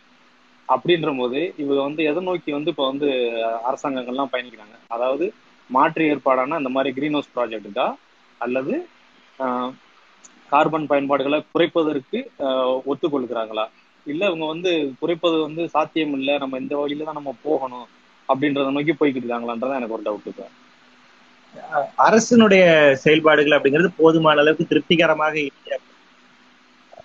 ஓரளவுக்கு சக்சஸ்ஃபுல்லா அந்த உண்மையிலேயே அந்த இதோட செயல்படுறவங்க பாத்தீங்கன்னா ஐரோப்பிய நாடுகள். அவங்க ஐரோப்பிய எங்குமே வந்து இதுக்கான தேவையான பாதுகாப்பான நடவடிக்கைகள் மேற்கொள்ள வேண்டும் அப்படிங்கிற ஓரளவுக்கு அவங்க செயல்படுறாங்க. ஸோ கார்பன் எமிஷனை குறைப்பதற்கான வேலைகளை அவங்க செஞ்சுட்டு இருக்காங்க. அதை தவிர்த்து ரஷ்யாவாக இருக்கட்டும் அமெரிக்காவாக இருக்கட்டும் சைனாவாக இருக்கட்டும் இந்தியாவாக இருக்கட்டும் போதுமான அளவுக்கு நாம் இன்னும் செயல்படலை அப்படிங்கிறது யதார்த்தமான உண்மை. நம்ம இந்தியாவை பொறுத்த வரைக்கும் கிரீன் ஹவுஸ் எமிஷன்ஸை வந்துட்டு தேர்ட்டி பர்சன்ட் நம்ம வந்துட்டு குறைக்கிறோம். டூ தௌசண்ட் தேர்ட்டிக்குள்ள அப்படின்னு நம்ம வந்து வாக்குறுதி கொடுத்துருக்கோம். ஆனா அது எப்போ நெட் ஜீரோ பண்ணுவோம் அப்படின்னு டார்கெட் நம்ம இன்னும் ஃபிக்ஸ் பண்ணல. மோடி தலைமையில. இன்னும் இன்னும் ஒரு கேள்வின்னு அதாவது இப்போ வந்து வாகன பயன்பாட்டு மூலமா கார்பன் பயன்பா கார்பனை வந்து நம்ம வந்து குறைக்கிறதுனா எலக்ட்ரிக் வாகனங்கள் வந்து பயன்பாட்டுக்கு வந்தா ஓரளவுக்கு குறையும் அப்படின்றது சொல்லியிருக்காங்க. ஆனா அதே நேரத்துல மின்சார உற்பத்திக்கு வந்து ரினியூபிள் எனர்ஜிக்கு வந்து வரல இல்லைன்னா. அது ஒரு அது ஒரு பின்னடைவு தானே. அதுக்கு இன்னும் யாரும் முன் வரலையே. அணுசக்தி மூலமா தயாரிக்கிறதுக்கும் எரிசக்தி மூலமா தயாரிக்கிறதுக்கும் தான் இன்ன வரைக்கும் ரெடியா இருக்கிறாங்கல்ல. அதனால இப்ப இந்த ரினியூவல் ரினியூவபிள் எனர்ஜி மூலமா மின்சார பயன்பாடு கொண்டு வந்த தயாரிப்பு வந்து ஊக்கப்படுத்தினா இது இது வந்து நமக்கு வந்து சாத்தியப்படுமா? ஆமா ஆப்ஷன் அதுதான். நமக்கு ரினியூவல் நோக்கி போறதுதான் ஆப்ஷன்ஸ் நமக்கு வந்து நியூக்ளியரோ இல்ல வந்துட்டு அதர் எனர்ஜியோ நமக்கு இதுக்கு தீர்வு கிடையாது. தெர்மல்ல இருந்து நம்ம வெளியேறி தெர்மல் பவர் சிஸ்டம்ல இருந்து நம்ம வெளியேறி ரினியூவல் நோக்கி தான் நம்ம வந்துட்டு போகணும். அதுக்கான பாசிபிலிட்டிஸ் இருக்கு. ஐரோப்பில் அதான் பண்ணிட்டு இருக்காங்க. அவங்க வந்துட்டு நியூக்ளியர் எனர்ஜில இருந்து வெளியே வந்துட்டாங்க. தெர்மல் பவர் ஸ்டேஷன்ல இருந்து வெளியே வந்துட்டாங்க. கம்ப்ளீட்டா அவங்க ரினியூவல் நோக்கி வந்து போயிட்டு இருக்காங்க. அவங்க அவங்களுடைய டார்கெட்டை வந்து அவங்க டூ தௌசண்ட் தேர்ட்டி ஃபார்ட்டிக்குள்ள வந்து அச்சீவ் பண்றதுக்கு அவங்க போயிட்டு இருக்காங்க. ஸோ அதனால இந்த- இந்த ஒரு முன்னுதாரணத்தோட உலக நாடுகள் எல்லாமே சரி நமக்கான மாற்றாக தான் முன்வைக்கிறோம். நீங்க வாகனங்கள் அனைத்துமே அது எலக்ட்ரிக் வாகனங்களா நீங்க வந்து மாத்தணும். அதே நேரத்தில் மின்சார உற்பத்தி அப்படிங்கிறது முழுக்க முழுக்க நூறு சதவீதம் ரினியூவலாக இருக்க வேண்டும். இதுதான் அடிப்படையான தீர்வு. நன்றிண்ணே ரொம்ப நன்றிண்ணே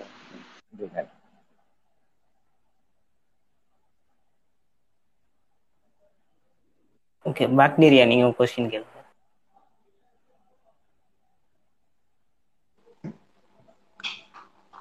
பாக்டீரியா நீங்க கேளுங்க உங்களுடைய கேள்விகளை கேளுங்க. Hello.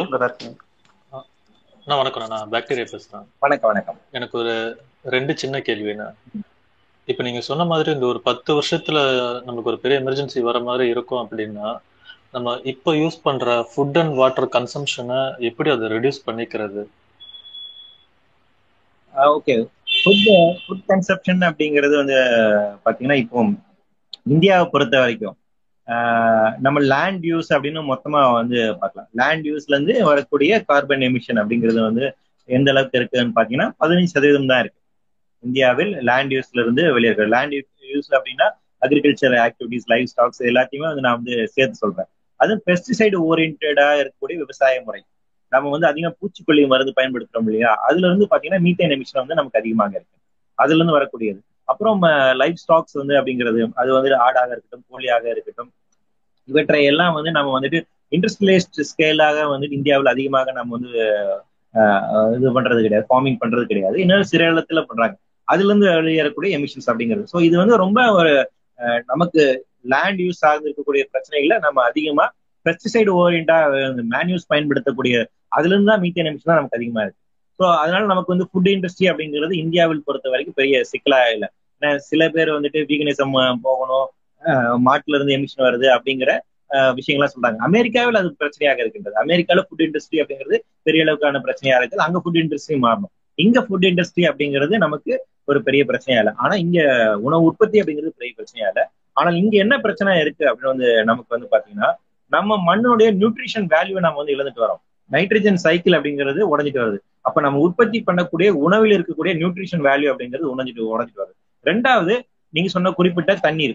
Fresh water availability fresh water cycle அப்படிங்கிறது கொலாப்ஸ் ஆயிட்டு வருது அப்படின்னு இப்போ வந்துட்டு இந்த ஐபிசிசி ரிப்போர்ட்ஸ் அது ரொம்ப ரொம்ப ஒரு அலர்மியா டேஞ்சரஸான விஷயம். ஏன் அப்படின்னா எவாப்ரேஷன் இருக்கணும். அது வந்துட்டு கிளவுட்ஸா ஃபார்ம் ஆகணும் மழையா பெய்யணும். இந்த ஒரு சைக்கிள் இருக்குங்களா இந்த சைக்கிள் அப்படிங்கிறது உடைய ஆரம்பிச்சிருக்கு அப்படின்னு சொல்றாங்க. அப்படி உடைய ஆரம்பிச்சுன்னா மழையினுடைய வரத்து நமக்கு எப்படி இருக்கும்?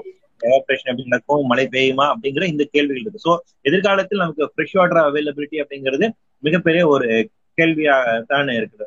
இன்னைக்கு நம்ம ஃப்ரெஷ் வாட்டர் வந்து அதிகமா நம்ம எங்க எந்த செக்டருக்கு வந்து பயன்படுத்தணும்னா விவசாயத்துக்கு தான் நம்ம அதிகமா வந்து பயன்படுத்துறோம். ஸோ விவசாயத்தில் ஆஹ், நீர் பயன்பாட்டை எப்படி குறைப்பது? ஆஹ், இன்னும் நம்மளோட மண்ணுடைய நியூட்ரிஷன் வேலையை வந்து எப்படி அதிகப்படுத்துவது? அதனுடைய ஆர்கானிக் வேலையை வந்து எப்படி நீங்க அதிகரிக்கப்படுத்துவது? என்பதற்கான செயல் திட்டங்களை நம்ம வந்துட்டு நிச்சயமாக முன்னெடுக்கணும். ஸோ அந்த ஒரு ஏரியா தான் நமக்கு இது சார்ந்து இருக்கின்றது. ரொம்ப நன்றிண்ணா. அடுத்த கேள்வி வந்து இப்போ இது ரிலேட்டட் அந்த கிளைமேட் சேஞ்ச் எக்ஸ்பர்ட் வந்து கிரியேட் பண்ற மாதிரி ஃபீல்ட் ஆஃப் ஸ்டடி என்ன இருக்கு என்ன டிபார்ட்மெண்ட் இருக்கு அவைலபிள் ஒன்று ரெண்டாவது இது வந்து சப்ஜெக்டா ஒரு சின்ன குழந்தைங்களுக்கு இருந்து ஒரு எப்படி சொல்ல ஒரு ஃபிஃப்த் சிக்ஸ்த் ஸ்டாண்டர்ட்ல இருந்தே நம்ம கொடுக்க ஆரம்பிச்சிடலாம்ல அவங்களுக்கு. ஸோ தட் அதை பத்தின ஒரு விழிப்புணர்வு அவங்களுக்கு அந்த குழந்தைங்களுக்கும் வரும்ல. ஏன்னா இந்த மாதிரி எக்ஸ்பர்ட்ஸ் இருந்தா மட்டும்தான் அந்த ஃபியூச்சர் சேலஞ்சஸ் இப்போ இல்லை ஒரு டென் டுவெண்ட்டி இயர்ஸ் கழிச்சு நீங்க சொல்ற மாதிரி அதை டேக்கிள் பண்றதுக்கு ஆளுங்க இருக்கணும்ல. நம்மளுக்குலாம் அதை பத்தின ஒரு ஐடியாவே இல்லை நிறைய பேருக்கு. இல்லை அது உண்மைதான். கிளைமேட் லிட்ரஸி ப்ரோக்ராம் அப்படிங்கிறது உருவாக்கப்படணும் அப்படிங்கிறத நம்ம ஒரு கோரிக்கை வச்சிருக்கோம். தொடர்ந்து தமிழக அரசுக்கு நம்ம அந்த கோரிக்கையை முன் வச்சுட்டு இருக்கோம். அதை பரிசீலிப்பதாக வந்துட்டு சொல்லியிருக்காங்க. ஸோ அடுத்த கல்வி ஆண்டுல வந்துட்டு இதை சேர்ப்பதற்கான முன்னெச்சரிக்கையில மேற்கொள்றதா அப்படின்னு சொல்றாங்க ஸோ தொடர்ச்சியா நம்ம அரசு வந்து நிச்சயமா குழந்தைகளுக்கு நாம் இந்த கல்வியை இருக்கலாம் கூடுதல் நீங்க குறிப்பிட்டது போல கிளைமேட் சேஞ்ச் சார்ந்து இருக்கக்கூடிய நிறைய அறிவியல் ஆய்வாளர்கள் நமக்கு வந்துட்டு தேவை. ஏன்னா வந்து பாத்தீங்கன்னா இந்தியாவுக்கான இதுக்கான கிளைமேட் மாடலே கிடையாது. ஐஐடி கான்பூர்ல இப்பதான் உருவாக்கிட்டு இருக்காங்க. இந்தியாவுக்குன்னு தனியா கிளைமேட் மாடல் கிடையாது. இன்னும் நம்ம வந்து யூகே மெட்ராலஜிக்கல் டிபார்ட்மெண்ட்ல இருந்தும் அமெரிக்கன் மெட்ராலஜிக்கல் டிபார்ட்மெண்ட்ல இருந்து வரக்கூடிய டேட்டாஸ் அப்புறம் நம்ம இஸ்ரோ தரக்கூடிய டேட்டாஸ் அப்புறம் தனியா இவங்களுடைய இது இதெல்லாமே சேர்த்து வச்சுதான் நாம வந்து நம்மளோட வெதர் ப்ரெடிக்ஷன் வந்து பண்ணிட்டு இருக்கோம். ஸோ இந்தியாவுக்கான வெதர் ப்ரெடிக்டிங் மாடலு அப்படிங்கிறது நாம இன்னும் எவால்வ் பண்ணல. ஸோ அந்த அந்த ஏரியாவில் நாம இன்னும் சயின்டிபிக் அட்வான்ஸ்மெண்ட் பண்ணுவதும் நிறைய ஆளுமைகளை உருவாக்குவதும் இந்த ஏழு மாடல் கொண்டு வருவதும் இது இது ரொம்ப தேவையான விஷயம். இன்னும் பரவாயில்ல நாம செய்ய வேண்டியதுதான். உண்மைதான். நன்றி நன்றிண்ணா ரொம்ப நன்றி பாக்டீரியா உங்களுடைய கேள்விகளுக்கு. ரொம்ப நன்றிண்ணா உங்களுடைய பதில்களுக்கும்.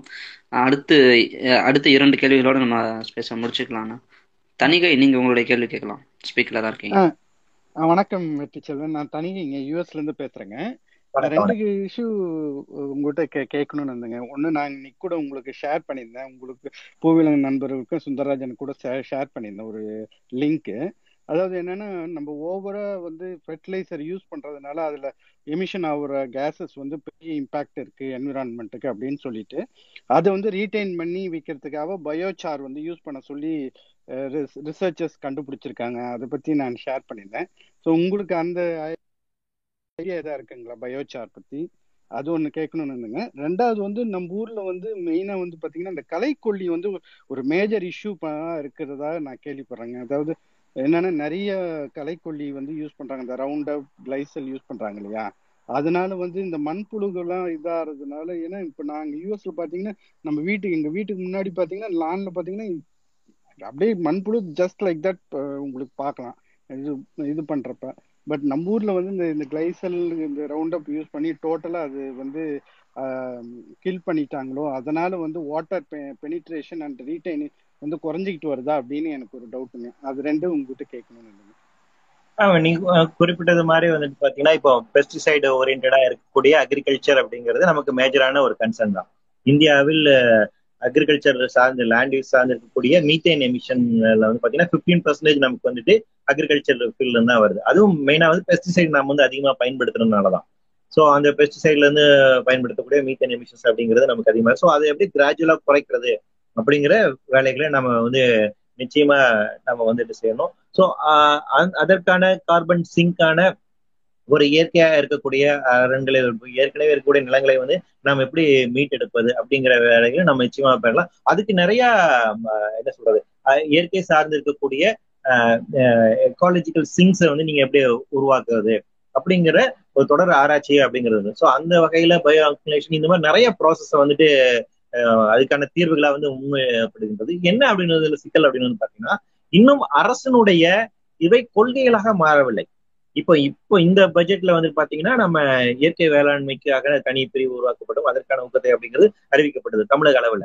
ஆனா இந்திய அளவுல வந்து பாத்தீங்கன்னா நாம இன்னும் பழைய பெஸ்டிசைடு ஓரியன்டான இருக்கக்கூடிய அக்ரிகல்ச்சர் சார்ந்த உற்பத்தி முறையை தான் ஊக்கப்படுத்திட்டு இருக்கோம். இன்னும் நம்ம வந்துட்டு இதற்கு இந்த உரத்துக்கான மானியங்கள் கொடுத்து விவசாயிகளை அதுக்குள்ள வைத்திருக்கக்கூடிய ஒரு வேலைகளை தான் அரசு ரொம்ப செஞ்சிட்டு இருக்கு. ஸோ அரசினுடைய நிலைப்பாடு இல்லாமல் இந்த மாற்றங்கள் நமக்கு ஸோ அரசு எப்படி படிப்படியாக நாம ஒரு இயற்கை வேளாண்மை சார்ந்து இருக்கக்கூடிய ஒரு மாடர்னைஸ்ட் இன்டிகிரேட்டட் ஆர்கானிக் ஃபார்மிங்க்கு போறதுன்னு.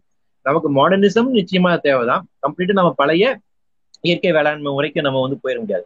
ஏன்னா நம்ம பழைய அளவுக்கு நாம இப்போ வந்து எல்லாருமே வந்துட்டு விவசாய குடிகளாக இருக்கணும்னு சொல்றதெல்லாம் வந்துட்டு ரொம்ப மோசமான விஷயம் இல்லைங்களா? சோ அப்ப நம்ம எந்த இடத்துல மெக்கானைசேஷன் நம்ம வந்து கொண்டு வர முடியும்? எந்த அளவுக்கு நம்ம வந்து ஆர்கானிக் ஃபார்மிங் இன்டிகிரேட் பண்ணி கொண்டு வர முடியும் என்பது சேர்ந்து அதற்கான ஒரு பாலிசியை வந்து நம்ம நிச்சயமா எவால்வ் பண்ணணும். ஸோ அந்த ஒரு வாய்ப்பு எவ்வளவு இருக்கு? கூடுதலாக வந்துட்டு பாத்தீங்கன்னா நீங்க குறிப்பிட்ட போல வந்து பெஸ்டிசைடினோட யூசேஜ் அப்படிங்கிறது இன்னைக்கு மண்ணில் மிகப்பெரிய ஒரு பிரச்சனையா இருக்கு. இது குறித்தான என்ன பாதிப்பு உண்டாயிருக்கிறது? நிச்சயமா மைக்ரோ ஆர்கானிசத்துக்கு மண்ணில் இருக்கக்கூடிய அந்த தன்மைக்கு பாதிப்புல என்பதற்கான அசஸ்மெண்ட்டை தற்போதுதான் ஆய்வு செய்வதற்கான வேலைகளை வந்து இந்திய அரசாங்கம் வந்துட்டு துவங்கி இருக்காங்க ஸோ இதனால் வரை இப்படியான ஒரு ஆய்வே நடத்தல.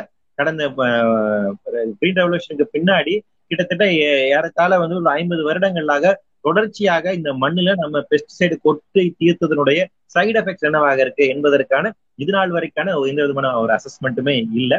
ஸோ ஒரு அந்த அசஸ்மெண்ட்டுமே நம்ம செய்ய வேண்டியது ஒரு காலத்தினுடைய தேவை. அதை நோக்கி நம்ம நகர்ந்துட்டு இருக்கோம். நம்ம இப்பதான் அந்த படிப்பனைகளே வந்துட்டு இருக்கோம். நன்றி நன்றி தோழர். நன்றி. அட்ரஸ் நீங்க உங்களுடைய கேள்வி கேட்கணும். அட்ரஸ் இல்லாதவன். நான் பேசுறது கேக்குதா? கேக்குது தோழர். நீங்க உங்க கேள்வி முன்னெடுங்க.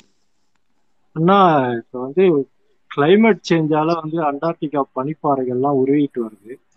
இதனால வந்து நம்ம ஊர் கடலோர நகரங்கள் வந்து எது மாதிரியான பாதிப்புகளை ஏற் ஏற்படுத்தும்னா நிச்சயமா. அதாவது என்னன்னா பூமியினுடைய தட்பவெப்ப நிலையை வந்து ஒரு ஒரு ஒரு சராசரியில வச்சிருக்கிறது பாத்தீங்கன்னா நார்த் போல் அண்ட் சவுத் போலுக்கு ரொம்ப முக்கியமான ஒரு ரோல் இருக்கு. உங்களுக்கு அண்டார்டிகா பகுதி ஆர்டிக் பகுதி இந்த இரண்டு பகுதியிலுமே இருக்கக்கூடிய பனி பாறைகள் அந்த சீதோஷ நிலை அப்படிங்கிறது பூமியினுடைய டெம்பரேச்சரை ஒரு ஒரு சராசரியான ஒரு ஒரு ஆம்பியன் டெம்பரேச்சருக்குள்ள வச்சிருக்கு. ஸோ அந்த இடத்துல பனிப்பாறை உருகுவதும் இந்த இடத்துல உருகுவதும் என்ன பண்ணுவோம் அப்படின்னு வந்து பாத்தீங்கன்னா ஓஷன் கரண்ட்ஸ் நீங்க கேள்விப்பட்டிருக்கீங்க. ஓஷன் கரண்ட்ஸ் ஆஹ் பருவ பருவநிலை மாற்றம் தீவிரமடைந்து வருவதால் உலக வெப்பம் உல உலக வெப்பம் அதிகமாகி வருகிறது. இதனை கருத்தில் கொண்டு காலநிலை அவசரம் அமர்வு இரண்டு இதில் அஹ், திரு வெற்றிச்செல்வன் அவர்கள் பூவுலகின் நண்பர்களின் குழுவில் இருந்து வந்து கடந்த ஒரு மணி நேரத்திற்கும் மேலாக சிறப்பான தகவல்களையும் கலந்துரையாடல்களையும் மேற்கொண்டு எழுப்பப்பட்ட கேள்விகளையும் விளக்கங்களையும் நமக்கு தந்தமைக்கு அவருக்கு ஒன்றிய எண்ணங்கள் சார்பாக நன்றியை கூறிக்கொள்கிறோம். மீண்டும் அடுத்த வாரம் இதே போல ஒரு அமர்வில் நாம் சந்திக்கலாம். ஆஹ் அஹ் வெற்றிச்செல்வன் தோழர் உங்களுக்கு நன்றிகளும் ஒன்றிய சார்பாக நன்றிகளும் அன்புகளும். சிங்கம் முடிச்சிடலாங்களா? நன்- நன்றி நன்றி. நான் ஒரு சில குறிப்புகளை சொல்லிட்டு நம்ம ஸ்பேஸ் என் பண்ணிக்கலாம். ரொம்ப நன்றி முதல்ல பூவுலக நண்பர்கள் திரு திரு வெற்றிசெல்வன் அவர்களுக்கு எங்களுடைய அழைப்பை ஏற்று எங்களுக்காக இந்த அழைப்பை ஏற்று எங்களுக்காக வந்து ஒரு உங்களுடைய இர ஒ- ஒரு மணி நேரத்தை எங்களுக்காக செலவிட்டதுக்கும் அது அந்த அந்த செலவினங்கள் வந்து வேஸ்ட் ஆகாது. கண்டிப்பாக வந்து நிறைய தெரிஞ்சுக்கணும் இந்த விஷயங்களை இந்த காலநிலை மாற்றத்தினால எந்த மாதிரியான தாக்கங்கள் இதுக்கப்புறம் ஏற்படும் அதை நம்ம வந்து நம்ம சமூக நம்ம தலைமுறைக்கு எப்படி கொண்டு போகிறது அனைத்தும் சொன்னீங்க ரொம்ப ஹெல்ப்ஃபுல்லாக இருந்துச்சு. கண்டிப்பாக இது இது வரும் வாரங்களிலும் தொடரணும்னு சொல்லிட்டு நாங்கள் ஒன்றிய உரிமை சார்பாக வேண்டி கேட்டுக்கொள்கிறோம். கண்டிப்பாக வந்து நாங்கள் உங்கள்கிட்ட கண்டினியூஸ்லியாக வந்து காண்டாக்டில் இருக்கோம்னா நீங்கள் எப்போ ஃப்ரீயாக இருந்தாலும் சொல்லுங்கள் நம்ம வந்து அதாவது ஒரு பகல் நேரத்துலையோ இல்லை ஈவினிங் நேரம் எந்த உங்களுக்கு கன்வீனியன்ட் டைம் இருந்தாலும் அந்த கன்வீனியன்ட் டைமில் கண்டிப்பாக நம்ம ஸ்பேஸ் ஆர்கனைஸ் பண்ணுவோம். உங்களை எப்பொழுதும் ஒன்றிய உயிரினங்கள் எந்த ஒரு சமூக பிரச்சனைக்காக இருந்தாலும் சரி எந்த ஒரு மக்கள் பிரச்சனைக்காக இருந்தாலும் சரி அதை குரல் கொடுப்போம். அதற்கான தளத்தையும் நாங்கள் ஏற்படுத்தி கொடுப்போம். ஸோ தயவுசெய்து வந்து எப்போல்லாம் ஃப்ரீயாக இருக்கோ அப்போல்லாம் கண்டிப்பாக வந்து எங்க கூட ஒன்றிய உயிரினங்கள் சார்பாக இன்னொரு முறை உங்களுக்கு நன்றியை தெரிவித்துக் கொள்கிறோம். நன்றி நன்றி நன்றி.